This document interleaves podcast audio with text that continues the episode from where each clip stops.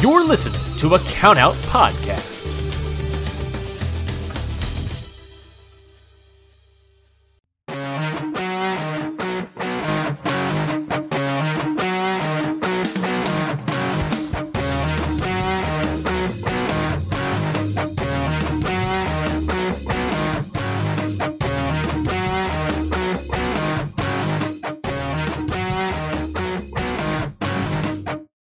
Everybody, and welcome to Ring Post Radio, the only show that talks about wrestling for at least 100 goddamn episodes. That's right, baby. We're here. Uh, I'm your host, Ryan Knightsey, and with me, as always, is he's returning from vacation. He is he has gone up and down the West Coast. Some would call him a West Coast pro. Scotty Edwards. Scotty, how you doing? All right, that was a good one. I'll give it to you. That was a good one. Thank That you. Thank one. you. Uh, I'm doing great. Happy to be back. Been a long time. I haven't talked about wrestling in forever. I know I have like recordings that have come out since my vacation started, but it's just not the same. I haven't talked wrestling in over a week, and a lot of stuff has happened that I want to talk about. So I'm very excited. And this is episode 100. Can't believe we made it. Well, I kind of can, but I can't. You never know. You know, 100 is like, that's the number I think every podcast should strive to, to be like, okay, we're actually a podcast. Yeah. Up until then, it's like, eh, you know, a lot of people just, most podcasts get to like episode 20 and then they're like, all right, we're done. Yeah. That, that's It's a sad truth. truth in the podcasting game. We've gone to 100. We've been here every single week. I was going to say every Sunday, but that's not true. Uh, It- we switch a lot. And sometimes we don't have a live show. We do an interview with a PR representative from Noah, but that's besides the point. Right, but we got a show every single week talking everything in wrestling, and here we are once again off the heels of the AEW Collision debut. Yeah, baby. Let's get into it. Let's get into it. We got a massive show for you today. Um, as you can see here, if you're watching the video version, we have a, a, a nice little part of the interruption esque topic rundown sheet that will, if I did it all correctly, will update as we discuss them. Uh, so we got a lot of shit to talk about. What do we got to talk about? You may be wondering. Well, we got let's see, Collision debuting. We got backstage news about AEW. We got WWE news. We got Forbidden Door coming up next week. We got the G1 Climax blocks announced. We got it. We haven't talked in so long. We give our quick thoughts about Dominion all together again. Uh, against all odds, the Impact pay per view. Uh, and then there's a Stardom pay per view also I happening next about week. Dominion. What's that? I thought we talked about Dominion. No, technically, we pre last time we talked about Dominion, that was a preview. We haven't reviewed Dominion yet. Technically, we haven't. no, because we, we the episode came out on that. f- It was a Thursday. It was the Thursday before Dominion. Uh, and if I'm not if I'm not mistaken, we have not talked about Dominion. Well, anyways, okay. Yeah, no, we so we got a lot of stuff, a lot, a lot of stuff, and a bunch of other wrestling news and whatnot. So uh, we got a lot of stuff to talk about. So I say, without further ado, Scotty, again, thank you, audience, for being here. I should say, thank you everybody so much for supporting us for these hundred sort of plus episodes with all the bonus interviews and whatnot. But hundred episodes of Ring Post Radio. Uh, I am uh, uh, very happy that the show has gone on for this long. I'm very happy that I, I love doing this show. I love doing the show with you, Scotty, and I love doing the show for the people out there that have been supporting us uh, since last week, since a month ago, since day one. Doesn't matter if you support this show, if you support Ring Post Radio, we thank you, we salute you, and let's get on to the goddamn show. Uh, first off, uh, we have to do a, a little bit of rest in peace to the Iron Sheik. He passed away while Scotty was away. Um, not saying that those things are correlated, just saying that that's what happened in the timeline. But the Iron Sheik has passed away, uh, be- believing to be have passed away at 81. There's still uh, people are completely unsure how old he technically was, but uh, the Iron Sheik has passed away. Scotty, what? Uh, obviously, we were not old enough to watch any of the Iron Sheik in his run. But uh, have you watched any matches of the Iron Sheik since his passing? And do you have any memories about the Iron Sheik? Um, I just all my memories of the Iron Sheik is is Twitter, and That's that's, fair. how it pretty much always was.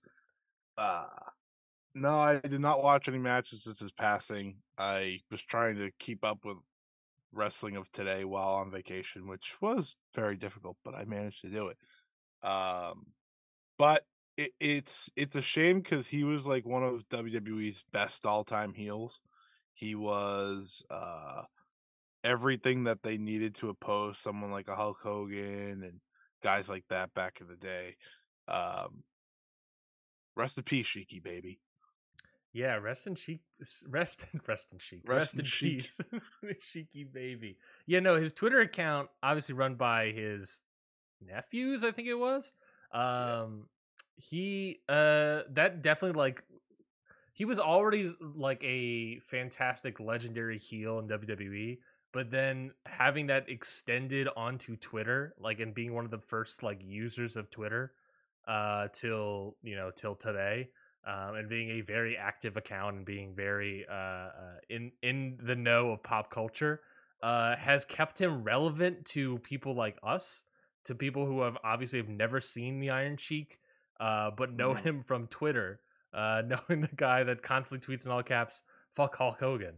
So I think you know, in a weird way, it's like that to us in a weird way uh, to to the younger audience, his legacy is Twitter, which is I think a very very weird thing. I mean, he was like a weird like wrestling Twitter account that understood how social media worked immediately.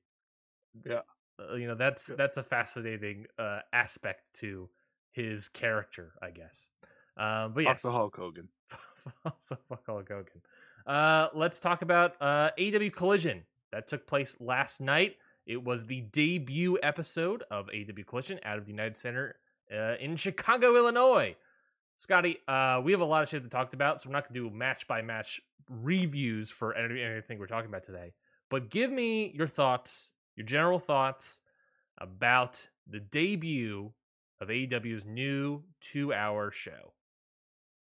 I like I really like the different feel of the show. It it feels like its own thing, which I was hoping would happen, you know, because when we've seen two shows, pretty much two brands in say WWE, the shows just feel the same with different colors.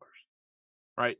Raw and SmackDown, they're the same show, they just have different wrestlers, different commentators, but overall they're pretty similar, you know, in, in production and presentation last night, and maybe this is because AEW is still so fresh and new, is that instantly collision felt different for me. Like the the uh, stage was different. Obviously, the colors were different to fit, you know, collision. Uh, but the music, the intro, the commentary, right? Nigel and Kevin Kelly, which uh, when I saw that, I was like, definitely didn't expect that. But It- I'm I'm yeah. for it. Old school ROH. Um, you had you just had a different presentation. It felt like like it felt. I didn't ever feel like I was watching Dynamite for a single second of that show. Um, and the crowd obviously did a lot of work in making the show feel better than it, maybe it was overall. But that's what wrestling's all about. If a crowd's hot, then the show's hot. And that's what ultimately felt like. And of course, CM Punk did not let me down. Yeah, the show I totally I mean, obviously feel wise, completely different feel from Dynamite. Yeah. Like like astronomically different. I think commentary still has to find their footing a little bit. For sure. For Um sure. you know, I think Kevin Kelly needs to get used to calling television again. yeah, he hasn't called television in a a decade, two decades, like a long ass time. Yeah. So I think he he has to figure that out, and you know that's fine. Um, the d- feel of it is definitely different. the The matches, uh, the matches themselves of the show, I didn't think were that great, uh, especially in comparison to like the previous Dynamite, which had like at least a four star match for me. Um, nothing really s- scraped that that high uh, for me on this show. So in that sense, that was a disappointment. But like beyond like match quality, I guess what was what were we doing with Collision that idea of what's the booking idea about Collision. I don't even know if I have an answer for that because that's like it was a lot of like returns with like Andrade returning and Miro returning and fun fact Luchasaurus having his first match of the year uh and winning the TNT title. I like I liked it better that way when he wasn't wrestling. Um I I think yeah, and I think the one thing with this show is they're trying to establish a lot of people at once, yeah. which can be a good thing and a bad thing, right? Because Or rather not establishing people but re-establishing people. yeah, reestablishing people. Because for me, after watching that show, I mean, I thought Andrade and Miro came off really well. Mhm. I thought Andrade kind of had this huge baby face vibe that I was not expecting him to have at all. Yeah. Yeah, there was there was a weird Um, energy about him. There is, but he felt a lot more confident in the ring than the last time we saw him in ring. He's always been confident, obviously. Sure. but It was more of the Andrade I remember. Now, don't get me wrong, guy's huge, but he was wrestling like the Andrade that I want to see wrestle, and I thought he looked good. Um, Miro just beat up Tony Nese, but he still did it in a way that obviously got him over. Mhm. And it'll be interesting to see like where this goes in in weeks to come, obviously, because Chicago's a very specific, unique spot. Yeah. It'll be everywhere else. That's like, okay, what works, what doesn't. Um, and this show isn't gonna be the work rate show. And I think we all kind of knew that. Um I and I'm okay with that because that's what Dynamite is. That's Yeah. what Dynamite's always going to be. Uh, you just need to do more promos and stuff, though. That's the one thing. If you're not gonna be the work ratey show, you know, you'll have work rate match here or there. But if you're not gonna be the in ring like classics type show that Dynamite has pretty much become, Mhm. you're gonna need to use those promos to build your shows. I know it's the first show, so I'll wait and see. But like the best segment of the night for me was probably the promo, um, just to kick off the show because it was red hot and it's yeah, so exactly let's we gotta what. talk about that, right? We gotta talk about that CM Punk promo. Strap in. Just put my seatbelt on. Let's go, right? um all right so give us give me your give us your thoughts cm punk comes out he um, takes off the aew logo reminiscent of his old wwe days Mhm. uh and cuts a promo that is very i would i would i think it's fair to say divisive a very divisive promo It's kind of like the scorched earth type promo. a bold Um, move to open up a brand new tv but- show But here's the thing: every single time, like when it was over, I said, "This is the promos that made people love CM Punk in WWE." But now that people love AEW, yeah they get mad at them. Well, because what's interesting is like I, I'm glad you brought that up because it what that element is is that people liked it when he did it about WWE because people didn't like WWE, but Yeah. people like AEW. So his anti-authority gimmick against AEW, uh, you know, more literal than before probably in some aspects. Uh, it's it's divisive. You know, it's divisive. It is It, divisive. allows people to be He like, is, I- yeah, that's that's his character. That's that's Phil Brooks. Um, As- yeah, I don't know. I thought Uh, that as an opening. I don't know. I I'm I'm not. oh, I'm first off. I'm going to say everybody gets one. Everybody gets one. He he. This is his first time in the microphone since uh brawl out. Chomp chomp. Yeah.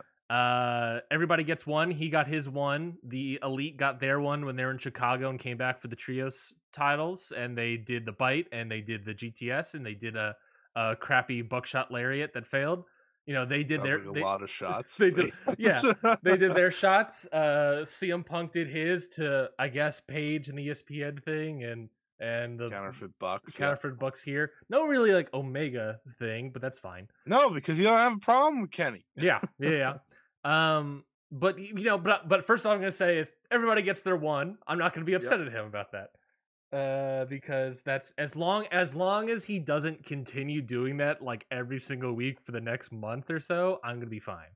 If Mhm. he if he comes back next week and he's like, I got some more zingers towards the Young Bucks. I'm like, oh, dude, come on, shut up. He definitely Um, does. He probably has them loaded. Um, Locked and loaded. but beyond that, I think as an opening of a promo, it's interesting. It set, I think, a a, an, a weird tone for the show. Like that's what I mean. That like as an opener for a new, brand new TV show, it set a weird tone because it didn't hype up the new show. It didn't hype up his match.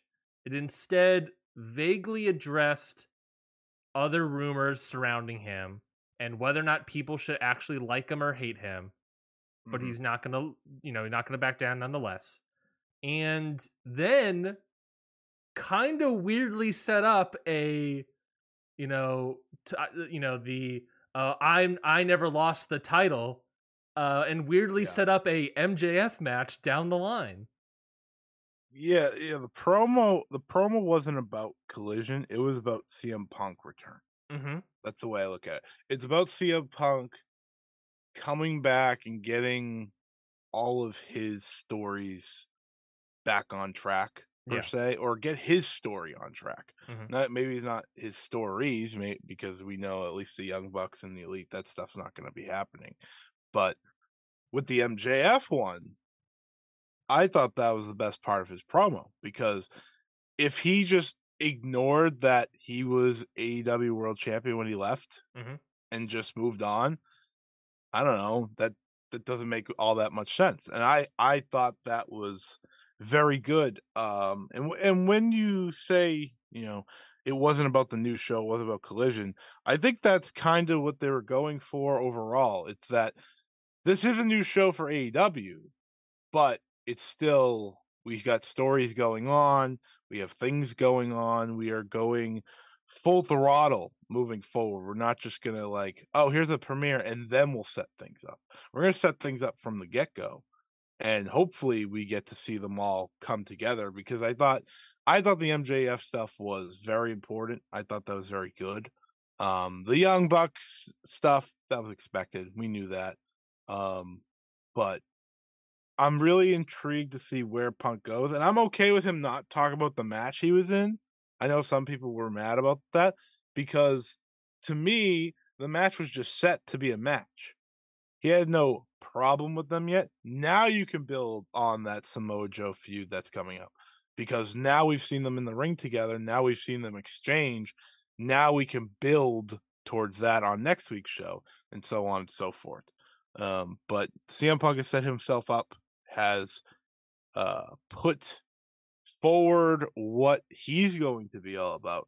And I think overall, my biggest takeaway is no matter what, when he grabs that microphone, you have to be listening. That's that's what he reset easily. It's that no matter what, all ears, all eyes need to be on him when he's talking. And I think that became apparent very, very quickly. Um, and I, I wonder where or or I wonder how the MJF story will go because he's in a story already um, with Adam Cole, obviously. And I don't think that's ending anytime soon. So we'll have to wait and see. But I think he was trying to get all his jabs in while also kind of pushing his story forward just so it doesn't look like he's passing on the AEW world title. Yeah, my best guess with the MJF stuff is I don't know, all out, maybe. You know, if we're assuming that Adam Cole is actually I don't know where Adam Cole is. Maybe he's on a one off thing in the summer or something. Uh I, I would have thought maybe all out, but I wouldn't think that we're gonna hold off Punk until you know, maybe MJF does all in and then all out back to back Adam Cole, CM Punk. Maybe, I don't know. Um I have no idea what's going to happen with that. Working champion yeah, working champion at the very least. has Um, never fit the MJF bill, but okay. yeah, no, it, I, I've said it before in the show that uh, um that he, bringing CM Punk into this company and having him gone for so long was like a weird like you open the Pandora's box. And I guess the answer to like what was inside the box is ultimately a CM Punk shaped pipe bomb that we don't know it because it, it did it does feel like we're on eggshells just a smidge, but I want to see I, I didn't walk away from this episode of Collision really jazzed for the next episode of Collision, Mhm. but I'm still gonna watch. I don't know. I right now I feel like I am watching like a car wreck on the on the side of the road where it's like I'm just I, I don't know what's hap- what happening to it. It could be nothing, could be something, but I'm just gonna watch it from afar and, and see what happens. I'm still gonna watch Collision. Not saying that last night was a car wreck by any means, but just this idea of like I don't exactly know what the the not not the point. The point's not the word, but you know the the philosophy, the feeling, the vibe of Collision Sure. that we're supposed to be getting. I got that Dynamite episode one. Uh, I got that kind of with Rampage episode one, and then it faltered. I didn't really get that with Collision, and I want to see what that will be, and maybe next week.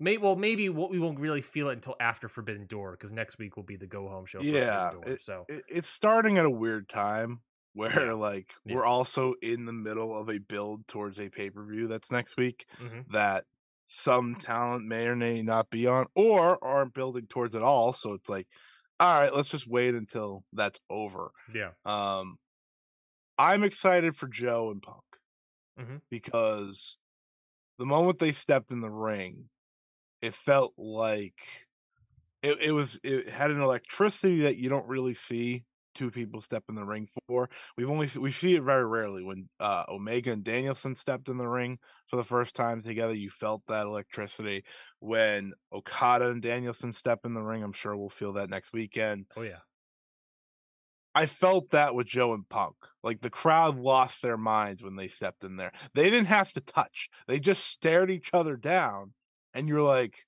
"All right. This is what I'm here for." Cuz you know the promo battles between these two are going to be what sells everything. Yeah. That's what they're best at and that's what I'm looking forward to. I'm looking forward to seeing babyface Andrade because I'm just maybe it's more me being confused, but I'm excited for it mm-hmm. because I don't know. He just came off a lot better this go around already to me than last go around in AEW overall. Mhm. Like his last time in AEW, he just felt like he was trying to be something that he wasn't. Yeah. This felt a lot more natural for him. Uh just you know, doing cool stuff and and looking good in the end and back elbowing Buddy Matthews into a oblivion. and doing the figure eight. Like that was great. Yeah. People lost their minds for that. It's like play to that type of stuff. But I'm definitely with you because those are the two things that I did take away. Everything else was like, eh, not, not, not my cup of tea necessarily. Yeah. Uh, Luchasaurus winning. LOL, like this belt is dead. Yeah, And that's not a collision problem. That's an AEW problem. And it has been for a very long time. I will say though, uh, Christian celebrating with the title belt is gave me hope that Christian was a champion. It was it was you know d- the Jeff Jarrettism of celebrating the title win without having the title, but actually having the title. Uh, Yeah. was perfect, and I liked it. I, I mean, in a weird way, if you like look at that story as like still part of the Jungle Boy story, you know, like the mentor that was meant to train Yeah. up Jungle Boy that then turned his back and was able to then get Luchasaurus a title win. Uh, you know, like that that is something that's kind of Yeah. interesting, especially how Jungle Boy might be playing out uh moving forward. Uh, Mhm. and potentially turning heel on Hook. Uh, definitely turning heel. on Yeah. Oh yeah. Oh yeah. Yeah. But yeah. Sorry. Go ahead. um, What else did? Not yeah, work? What else did not work for Collision? um, what else did not work for Collision? I thought the women's stuff was fine. It was just continuation of the Dynamite women's stuff, so it's not like Do you think? That Tony Khan has no idea what he's doing with the women's division. Yeah, Do you think that Mercedes would have been on this show? Yeah. Yeah. I think CM Punk had her locked in. Yeah. That's what I was. I think she was that second surprise. And especially if she was gonna maybe be at Forbidden Door. Yeah. And we, Do you you, have to think she's gonna build to the show. Do you remember how we were talking? Like everyone was talking about that second surprise for the longest time Mhm. for the Collision debut. I think it was ultimately going to be her. Yeah. um, wrestling or something. And of course, that's not happening now. Um, so I think that definitely didn't help this. Uh, what else didn't work? I didn't care about the Miro Tony Nese thing because you just knew it was a squash. But it was a, yeah, it was a squash. It- Who cares? I guess it got know? the job done for Miro. yeah. Um, I'm intrigued to see. I will say, I am intrigued to see. I said with Andrade, but who helps Andrade? Like, is it going to be Rush and Dralistico? Is that or is it not? Yeah. That's that's what's going to be interesting. Uh is if, If, we work towards Andrade versus Rush, all right, collision, back on track, baby. yeah, that's that's what I want, baby. That's what I, I want. think that's where we're going. Yeah, and I think I think that's I- I mean ultimately like I don't know where we're going, I guess. Is that like No, that's a good thing, but a bad thing. it's a good thing in some ways, a bad thing in others because it's like okay, we they they introduced all the players on the board, but Except for Thunder Rosa. except for Thunder Rosa. Um, but or at least to us, we they, they introduced all the players on the board, I should say. Yeah. Besides Thunder Rosa, but no moves have really been made Right. yet, and that's why I'm like I'm more intrigued to see what happens with Collision episode two, probably Yeah. Collision episode three, uh, than anything else at this point. I I, I almost feel like we can't judge Collision until then. Yeah, I agree. I think Collision will have a pro- a long term problem. Um, that, and I've always felt this way. It's it's CM Punk and everyone else in that a lot of the other mainstays for the brand don't come close to his level, Oh yeah. and I think that's Oh, going yeah. to be tough. Like, if you watch this show and you're a first time viewer, maybe you walked away thinking Andrade was a pretty high level star because of how loud his. But otherwise, it's like no one else even comes close to this guy. maybe I mean, I'll maybe give Samoa Joe, Jay yeah. White, like, yeah. but like they're, I don't consider them just locked in for this show. Mhm. Like Joe's still going to be on Ring of Honor, and Jay, Jay and Juice, I think will go on Dynamite here and there. Mhm. Uh, I'm talking Andrade, Miro, Thunder Rosa, Scorpio Sky, like Starks Hobbs. Yeah, Starks and Hobbs. Like I don't think any of them get to that level. But like Punk said, this is a sink or swim scenario for a lot of people on Yeah. this show. If they don't make it, you know what? You'll probably be filtered out, and you'll bring in the next people, and so on and so forth. And I think that that's how it should be. Truthfully, you don't because this is a secondary prime time show. You Mhm. don't want to just go for you know months of mediocrity just to uh you know get buried you want you want to make people watch this show and i think they're going to need more people to help do that Yeah, and to keep the pool scenario, we just threw everybody into the pool, and next Yeah. week and the week after, we'll see who sinks and swims. You know, it's Yep. we'll see what happens.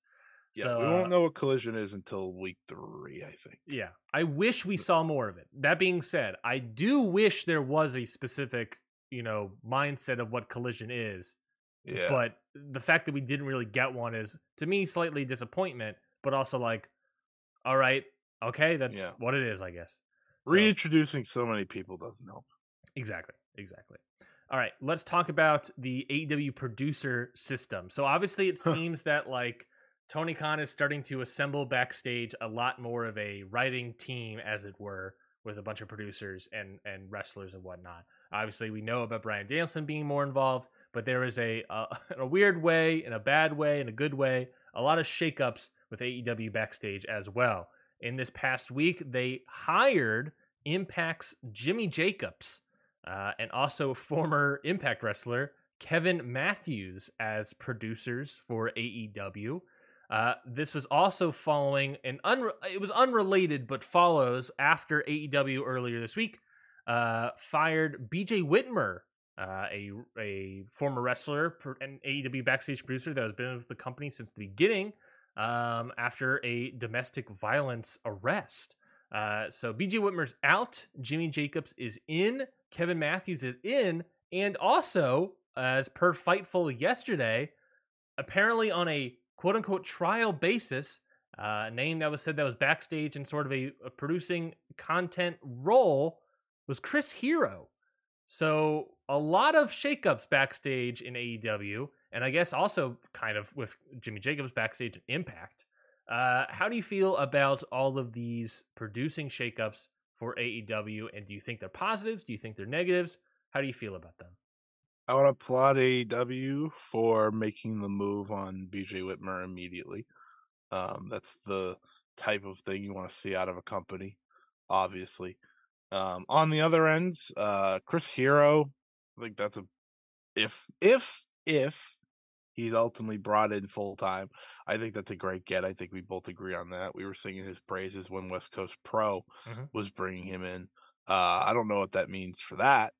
That'd be kind of tough if you know he just kind of started that and got kind of had to leave immediately for AEW. But hey, why can't he do both? It could Um, mean that an West. Coast becomes like a feeder for AEW, which That would hey, be good. they got a lot of talent over there.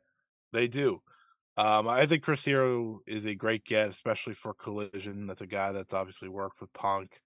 Um, that's someone that I think can really connect with him on ideas, and I don't know, maybe somewhere down the line, because he said recently he's not done wrestling. Mhm. Maybe you know he gets back into ring shape, and who knows, maybe you have an angle there somewhere. But as a producer, I like that.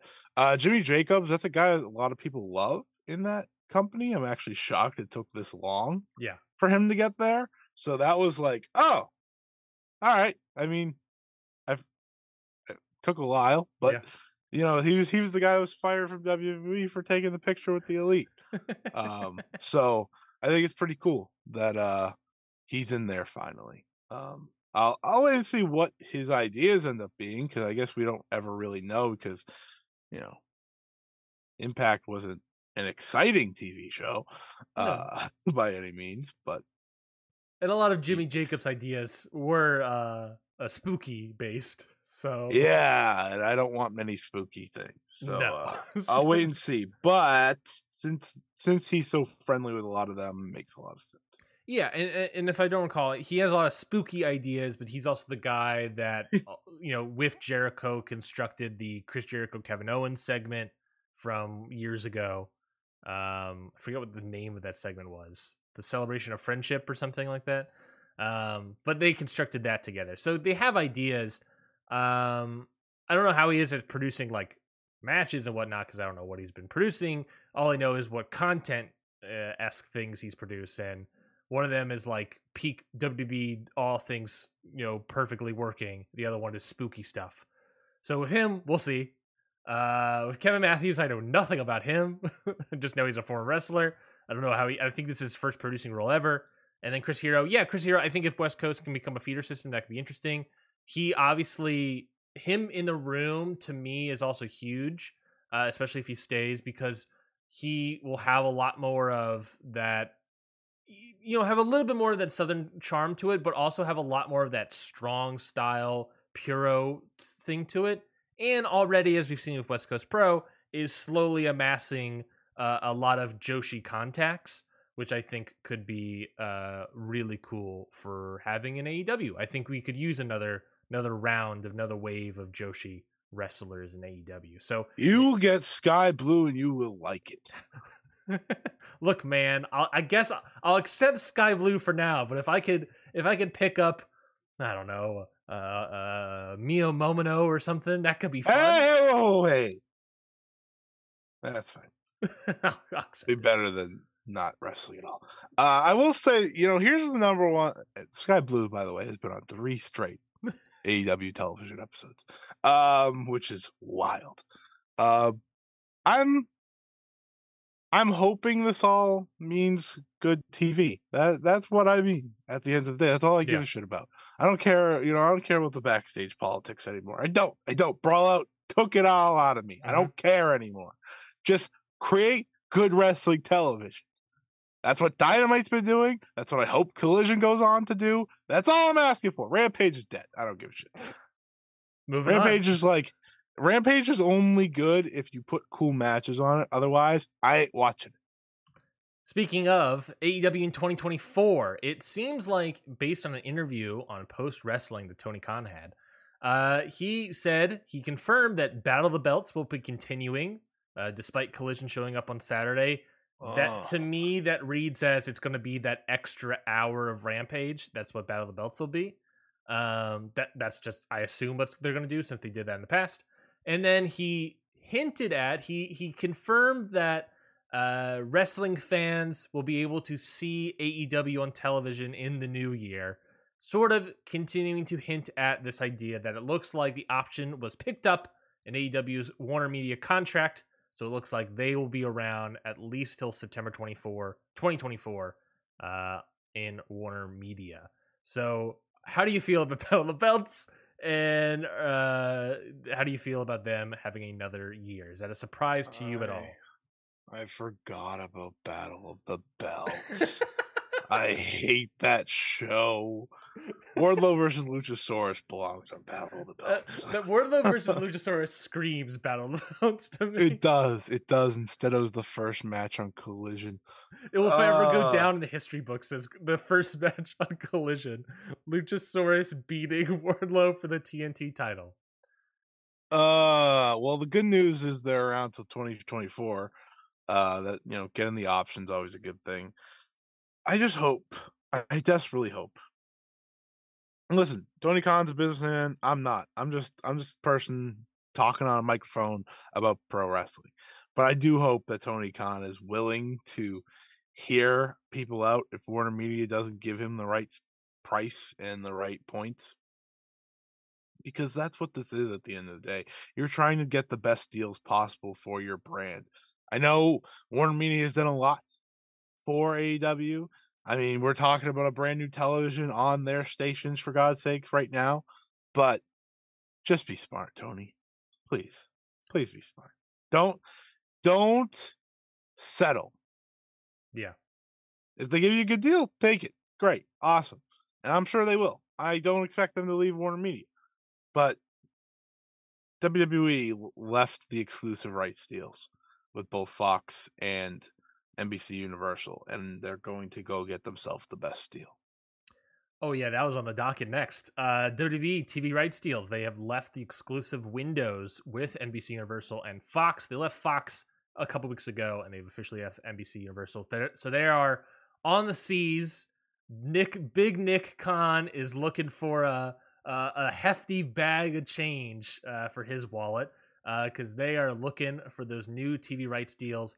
And back piggybacking off of the AEW option year, it's nice that the option year is picked up because then AEW can see what WWE gets, what their value is d- done. And a lot of the reason that AEW was able to sell itself is based off the TV rights value Yes. that WWE got. So if they get, as Nick Khan thinks, I think he said like a one and a half, two time deal, um, then AEW is looking good. And AEW is already famously underpaid uh, for the amount of stuff that they put out and the amount of ratings that they get. So I think Yeah. that could look good for them. WWE, where do they go? The idea is, well, they could stay on Fox. They can stay on USA. There They're is also Fox. yeah, they're probably, probably they're probably going to try to do Fox. I know. We also know that they have mentioned that they would want to have a deal that simulcast onto cable, like if they did with USA, they would want to simulcast on the NBC. Don't think that will ever happen if Monday Night Raw has to stay on Monday nights, which Nick Khan has said we're willing to move it. Yeah. Um, so that will be interesting because it's not going to work with Monday Night Football. Um, but the other places that were pitched were Disney's FX, working with Disney. Uh, there's also uh, Apple TV, Amazon Prime, and then of course Warner Media as the dark horse. Uh, where do you think WWE could go? Why? If if Disney bought them, what the hell is keeping them off of ABC? There's nothing on ABC. this is going to become a TV tangent right now. But I've never watched something on ABC. There's nothing. I understand like the the finals is on ABC because ESPN puts stuff on there, but that's like w- two weeks out of the entire year. There's nothing on ABC that could keep Raw slash SmackDown off of it. Mhm. So I just want to say that uh, FX is fine. It's whatever. Same same basis as the USA Network, pretty much. Yeah. Um, I think Disney. I think they do have a play here. Um, I think being part of the Disney brand is something that WWE would love to be part of. Of course, there's the connection to UFC through Endeavor that is already as part of the Disney family via ESPN. Mhm. So I think that's interesting. Um, I think Apple has been one that's popped in and out. How serious are they about bringing live content to Apple TV?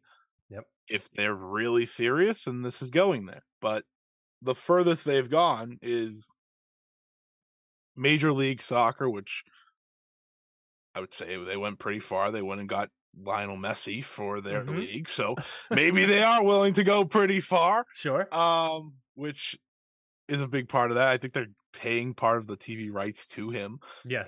to I, make yeah, I think I read that as well. which is pretty insane. So, all right, maybe maybe I've been stopped in my tracks. Um, and then they've also paid a little bit for baseball as well. So, if they're serious, I think it's an intriguing option. Mhm. It's not maybe the most intriguing option for wrestling fans, Yeah. but for WWE, it absolutely is. Um, just go get the bag. I don't like at the end of the day, go get the bag. And I, I will say, I just wanted to make this comment. I do find it very funny that NXT is a third brand all of a sudden when TV rights deals comes up. Great point. We have more content to sell, and hopefully Seth Rollins pulls a number that can uh, make people happy. The this is the thing about like pulling a number on an NXT. There's no such thing as that. It has its base audience, and maybe a hundred K will jump in. I don't care if they put Roman Reigns on the damn show. I don't think it's changing. Okay, maybe Roman Reigns was a bad example. Anyone else below Roman Reigns? Yeah. they're not pulling this big change, and I think it'll be interesting. Um, And- I wonder. I, I think this is the other part that we're not talking about. How many relationships do they sell these shows to? Mm-hmm. Because we, why are we acting like they're going to put them all under one, one umbrella? They Good didn't do that this past time. Good point. If they could sell Raw to one place, NXT to, oh, I don't know, if anyone else, if someone buys NXT solo, they're nuts. But if you buy NXT by itself, good for you. Someone buys SmackDown. If if SmackDown and Raw are two different things, maybe one's on Apple and one's on Disney. Mhm. How could you be upset as WWE? They're going to do just fine, whether it's on NBC Universal. They're not going to be on Fox Mhm. or elsewhere. I think NBC Universal should be out of the question, though. They've been there forever. Yeah, and and I mentioned it before, but they're doing it at a time now where in real life the WG, WGA strike is happening. So no Yes. no original content is being made. At the same time, luckily enough for WWE, they are they have a massive TV rights deal happening with live content. Uh, what? Uh, six hours of live content immediately available, plus streaming content. Uh, for 52 weeks of the year. That's a lot of stuff, and these TV networks aren't going to have anything written till probably September and then they start filming and you know like fall fall TV lineup is completely out the window practically cuz right now is when writers would be typically writing for fall TV. Uh you know, there could be scabs all over the place, but who the hell knows? We don't like them. Um but at the very least, you know, if you bring in WWE, that is uh, you know, or if they split it up, but at the most, six hours of TV content that you automatically have that you don't have to write for, uh, and that it takes a lot of stuff off your back. So they've they've stumbled across a good time for uh, for WWE. So I, I would say uh, good on them. I should say. Uh, one bad thing that they may have stumbled across is this continued lawsuit between WWE and MLW because uh, this past week a judge in the case, or the judge in the case, denied WWE's motion to dismiss the MLW antitrust lawsuit. So it is continuing. In the 14 page statement, Judge Edward Davila disagreed with several points in WWE's motion, including their stance that wrestling is an interchangeable programming option for broadcasters, and that, quote, the court finds that MLW has sufficiently pleaded circumstantial evidence of WWE's monopoly power. Um, so yeah, this thing is continuing. Um, from Thursday's denial, quote, at the pleading stage, MLW's allegations of the revenues generated from the sale of professional wrestling media rights and WWE's 92% share of that revenue, with the next largest competitor possessing a 6% share, are sufficient to show dominance in the marketplace.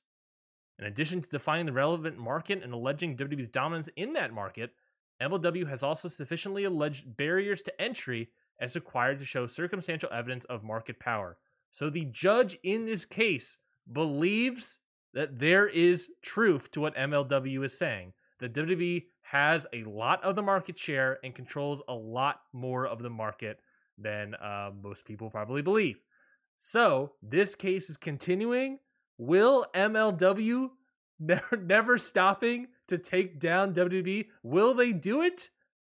What do you think, Scotty? Do you think MLW ha- can win this lawsuit? I can't believe we're still talking about this. like I can't believe this is still going. Will they win? I don't know. They'll probably just get bought off eventually. Like like if you make enough if you make yourself enough of a threat in in the courtroom to WWE, eventually they're just going to give you money so you go away. Right? That's kind of how everything works for them. So I think that's what's going to happen here. Like, listen, MLW isn't going to just get bigger because they win this lawsuit. Sure. No one's watching their shows. It's just not going to happen. No one cares. And that's how I feel about it. Mhm. Uh, but good for them that they continue to fight the good fight. And, uh, you know, they got screwed up without being on Tubi. So, uh, that's what this is all about. It's all about Tubi. It's not even like it's not even like they were going to get on like some form of like decent Fox. It was just going to be Tubi. Yeah. I, I I'm intrigued by the lawsuit just because, you know, obviously the judge believes that this is a case and it's going to come down to It is a case. It's a it's a fair case. I think I'm fascinated to see. Let's say MLW wins, what that would mean for WWE. I- You know, if they if they say that WWE is a monopoly or whatever, uh, how they would then break up the WWE monopoly. That seems that seems fascinating to me. What what would that look thing, like? though. I don't think they can. like, like in all seriousness, like, how do you break up the monopoly without just being like, "All right, MLW, here's your money." Like, Tubi's not just gonna be like, "Oh, we'll take you now." Let's let's Google how to break uh how to break a monopoly. Hmm, let's see. There Uh, you get something about the board game. Uh, there's nothing. This doesn't tell me anything. Uh, Sherman Antitrust Act. That's the thing that the lawsuit's about. Uh, yeah, th- there's no real help here. There's no real help here. I'm not a lawyer. Uh, but I think that's interesting. I, I think it's interesting the the thought experiment that is con- continuing, and the fact that the judge fully believes that there's a case here. MLW has a shot here, and if MLW's entire purpose in the world was to somehow break up WWE, all right, I'm okay with that. That's fascinating to watch. So, uh, MLW did what WCW and AEW couldn't. I just think that would be fascinating. Um, let's move right along and talk about Forbidden Door. Forbidden Door coming up next week, June 25th, out of Toronto, Ontario, Canada, in the Scotiabank Arena. This, of course, is the AEW New Japan crossover show. Um, we will probably have more matches announced, but boy, howdy, Scotty, God, I hope so. There's only four. there's only five announced technically, but uh, uh, well, no, four announced, but five presumed.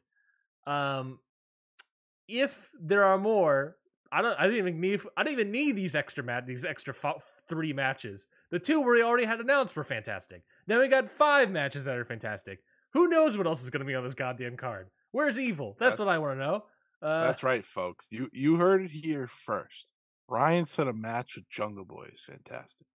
Things are happening. well, yeah, I guess I did say You that. said it. No, no, no, no, no, no. You said it. I didn't explicitly say it, but I implied it. didn't I? You implied it, and that was enough for me to call you out on it. So the matches that are uh, announced or presumed to be announced so far are the Sanada versus Jack, Jack Perry IWGP World Heavyweight Title match, Orange Cassidy versus Zack Sabre Jr. for the AEW International Title, MJF versus Hiroshi Tanahashi for the AEW World Title, Bryan Danielson versus Kazuchika Okada, and Kenny Omega versus Will Ospreay for the IWGP US Heavyweight Title. I presume more matches will be announced in this upcoming week, but already, Scotty, how you feeling? Give me the vibe check on Forbidden Door. It's so good. it's so good. Um, just okay. We're gonna. You went over the lineup. This was the lineup last year. Okay, it was Bishamon versus the Factory. Oh yeah, Lance Archer versus this is all the pre-show, but Sure. Lance Archer versus Nick Comoroto, uh, Swerve In Our Glory versus Suzuki-gun. I remember that being kind of fun. that was good. Um, and uh, the Max Caster and the Gunn Club beating LA Dojo. Minoru Suzuki and the Sex Gods versus Eddie Kingston, Shooter, Wheeler Yuta, FTR versus Young Empire and Roppongi Vice, Pac versus Clark Connors, Miro and Malakai Black. You get my point. You get my point. You just have like all these matches that just kind of had to get strung together because the big hitters weren't available. Mhm. Now there's so many big hitters available, and we don't have half of them on the show yet. Yeah. But it doesn't matter because we have two of the biggest matches of the entire year as your double main event. and those aren't even involving the world titles. The world titles happen to be interesting matches with Sanada and Jack Perry probably bringing out the best of both of them because it's going to be a fast paced Sanada match, and you know how much we love those. Mhm, I'm excited for that one. mhm. And then you got MJF working Hiroshi Tanahashi. Could you name a better opponent for MJF as the dickhead heel Mhm. than the ace? Than the ultimate baby face? Nah, this is this is everything. I didn't need anything after Okada and Danielson. I really didn't. I didn't give a shit about anything else. I was like, we're set. We're good. This is the match. This is all that matters. And then they said, all right, we're going to have both world title matches defended Yep. or both world titles defended. And they ended up being good. We're probably going to have Orange Cassidy and Zack Sabre Jr., which is going to obviously be great. hmm And there's going to be more. Yeah. There, we don't even have the Blackpool Combat Club on here yet. We don't even have any tag titles on here yet. Oh my god, this is wonderful. I, I, I, this is already shaping up as another show of the year contender. I mean, this Forbidden It's Door not even is a fantastic. contender. I'm going to call it the show of the year as long as those last two matches deliver. yeah, yeah. It, Oh man, it's unbelievable. we're gonna probably have Toni Storm and Willow, which is pretty good. hmm Uh, obviously that was sort of Mercedes, so you know, but that was gonna be Mercedes and Saraya, and like Yeah, Saraya's been gone too. I've noticed. Yeah, that's fine. She's been disappeared. uh, but let's preview this show, huh? Yeah. uh, Well, uh, did you see the Hiroshi Tanahashi preview? Uh, not preview, but the promo from Tanahashi. MJF's name, Where- correct? yes. Where well, he is constantly. He's like, "Ugh, "What is it? What is it?" And he's and at the end of it, he's like, "I'll figure it out when I wrestle him." like, like, like I don't know who this guy is, but I'll I'll make sure I know who you are. Deserved. afterwards. Uh, yeah, no, I, I I'm excited for this. Zack Sabre Jr. Orange Cassidy. That's the match. That will be. I think that's going to be really good. I think that. Uh, I mean, Omega Ospreay Okada. Fifteen minute sprint. Yeah, uh, Jack Perry Sanada will be a 15 minute sprint. Ideally, it should be a 15 minute sprint where Jack It- Perry loses. Well, because oh, Jack Perry's definitely gonna lose. I can 100. tell you percent that. 100. percent Uh, the the interesting thing is right is like those last those two big matches they're going to get a lot of time. Yeah. and rightfully so. Yeah. So, how do you book the rest of the show? Because I'm gonna guess last year had 13 total matches, four on the pre-show, nine on the main card. Jesus. Um, We have five, uh, six if you do Willow versus Storm. so I'm gonna guess this this year is eight or so on the main card, and then you have to have pre-show matches. I think. Yeah. So we're Um, adding. We have to around. add. If not, if we're already adding Willow and Storm, then we have to add two more matches on top of that. Yeah, and I, I'm sure you'll have the Blackpool Combat Club on there, or you should at least. We've teased Star Sting and Darby. I'm thinking maybe it's dudes with attitude versus uh Jericho, Suzuki, and Guevara. Do you see that they changed that match for Dynamite? Yeah, they changed it to them with Suzuki against uh It was like Action and guys. AR Yeah. Fox, and um, the So- Darius Martin. Right. So I'm guessing that's what they're gonna do. They're gonna put some form of that on pay per view instead, which is a weird switch, but Mhm. all right. Um, but yeah, there's just so much to like about this. Is dudes attitude? Do you think we're gonna have Shingo in there as the uh, other dude? Gotta have this. He's he's a key part of the dude with attitude. Well, he's the guy with the attitude. we could have we could have him in, in the dudes of attitude thing, but we also could have who was originally the fourth member of that dudes of attitude team, Hiromu, That's true. I forgot about him. because remember he popped Um, out because of. COVID, I think. That's a possibility. Um, let me.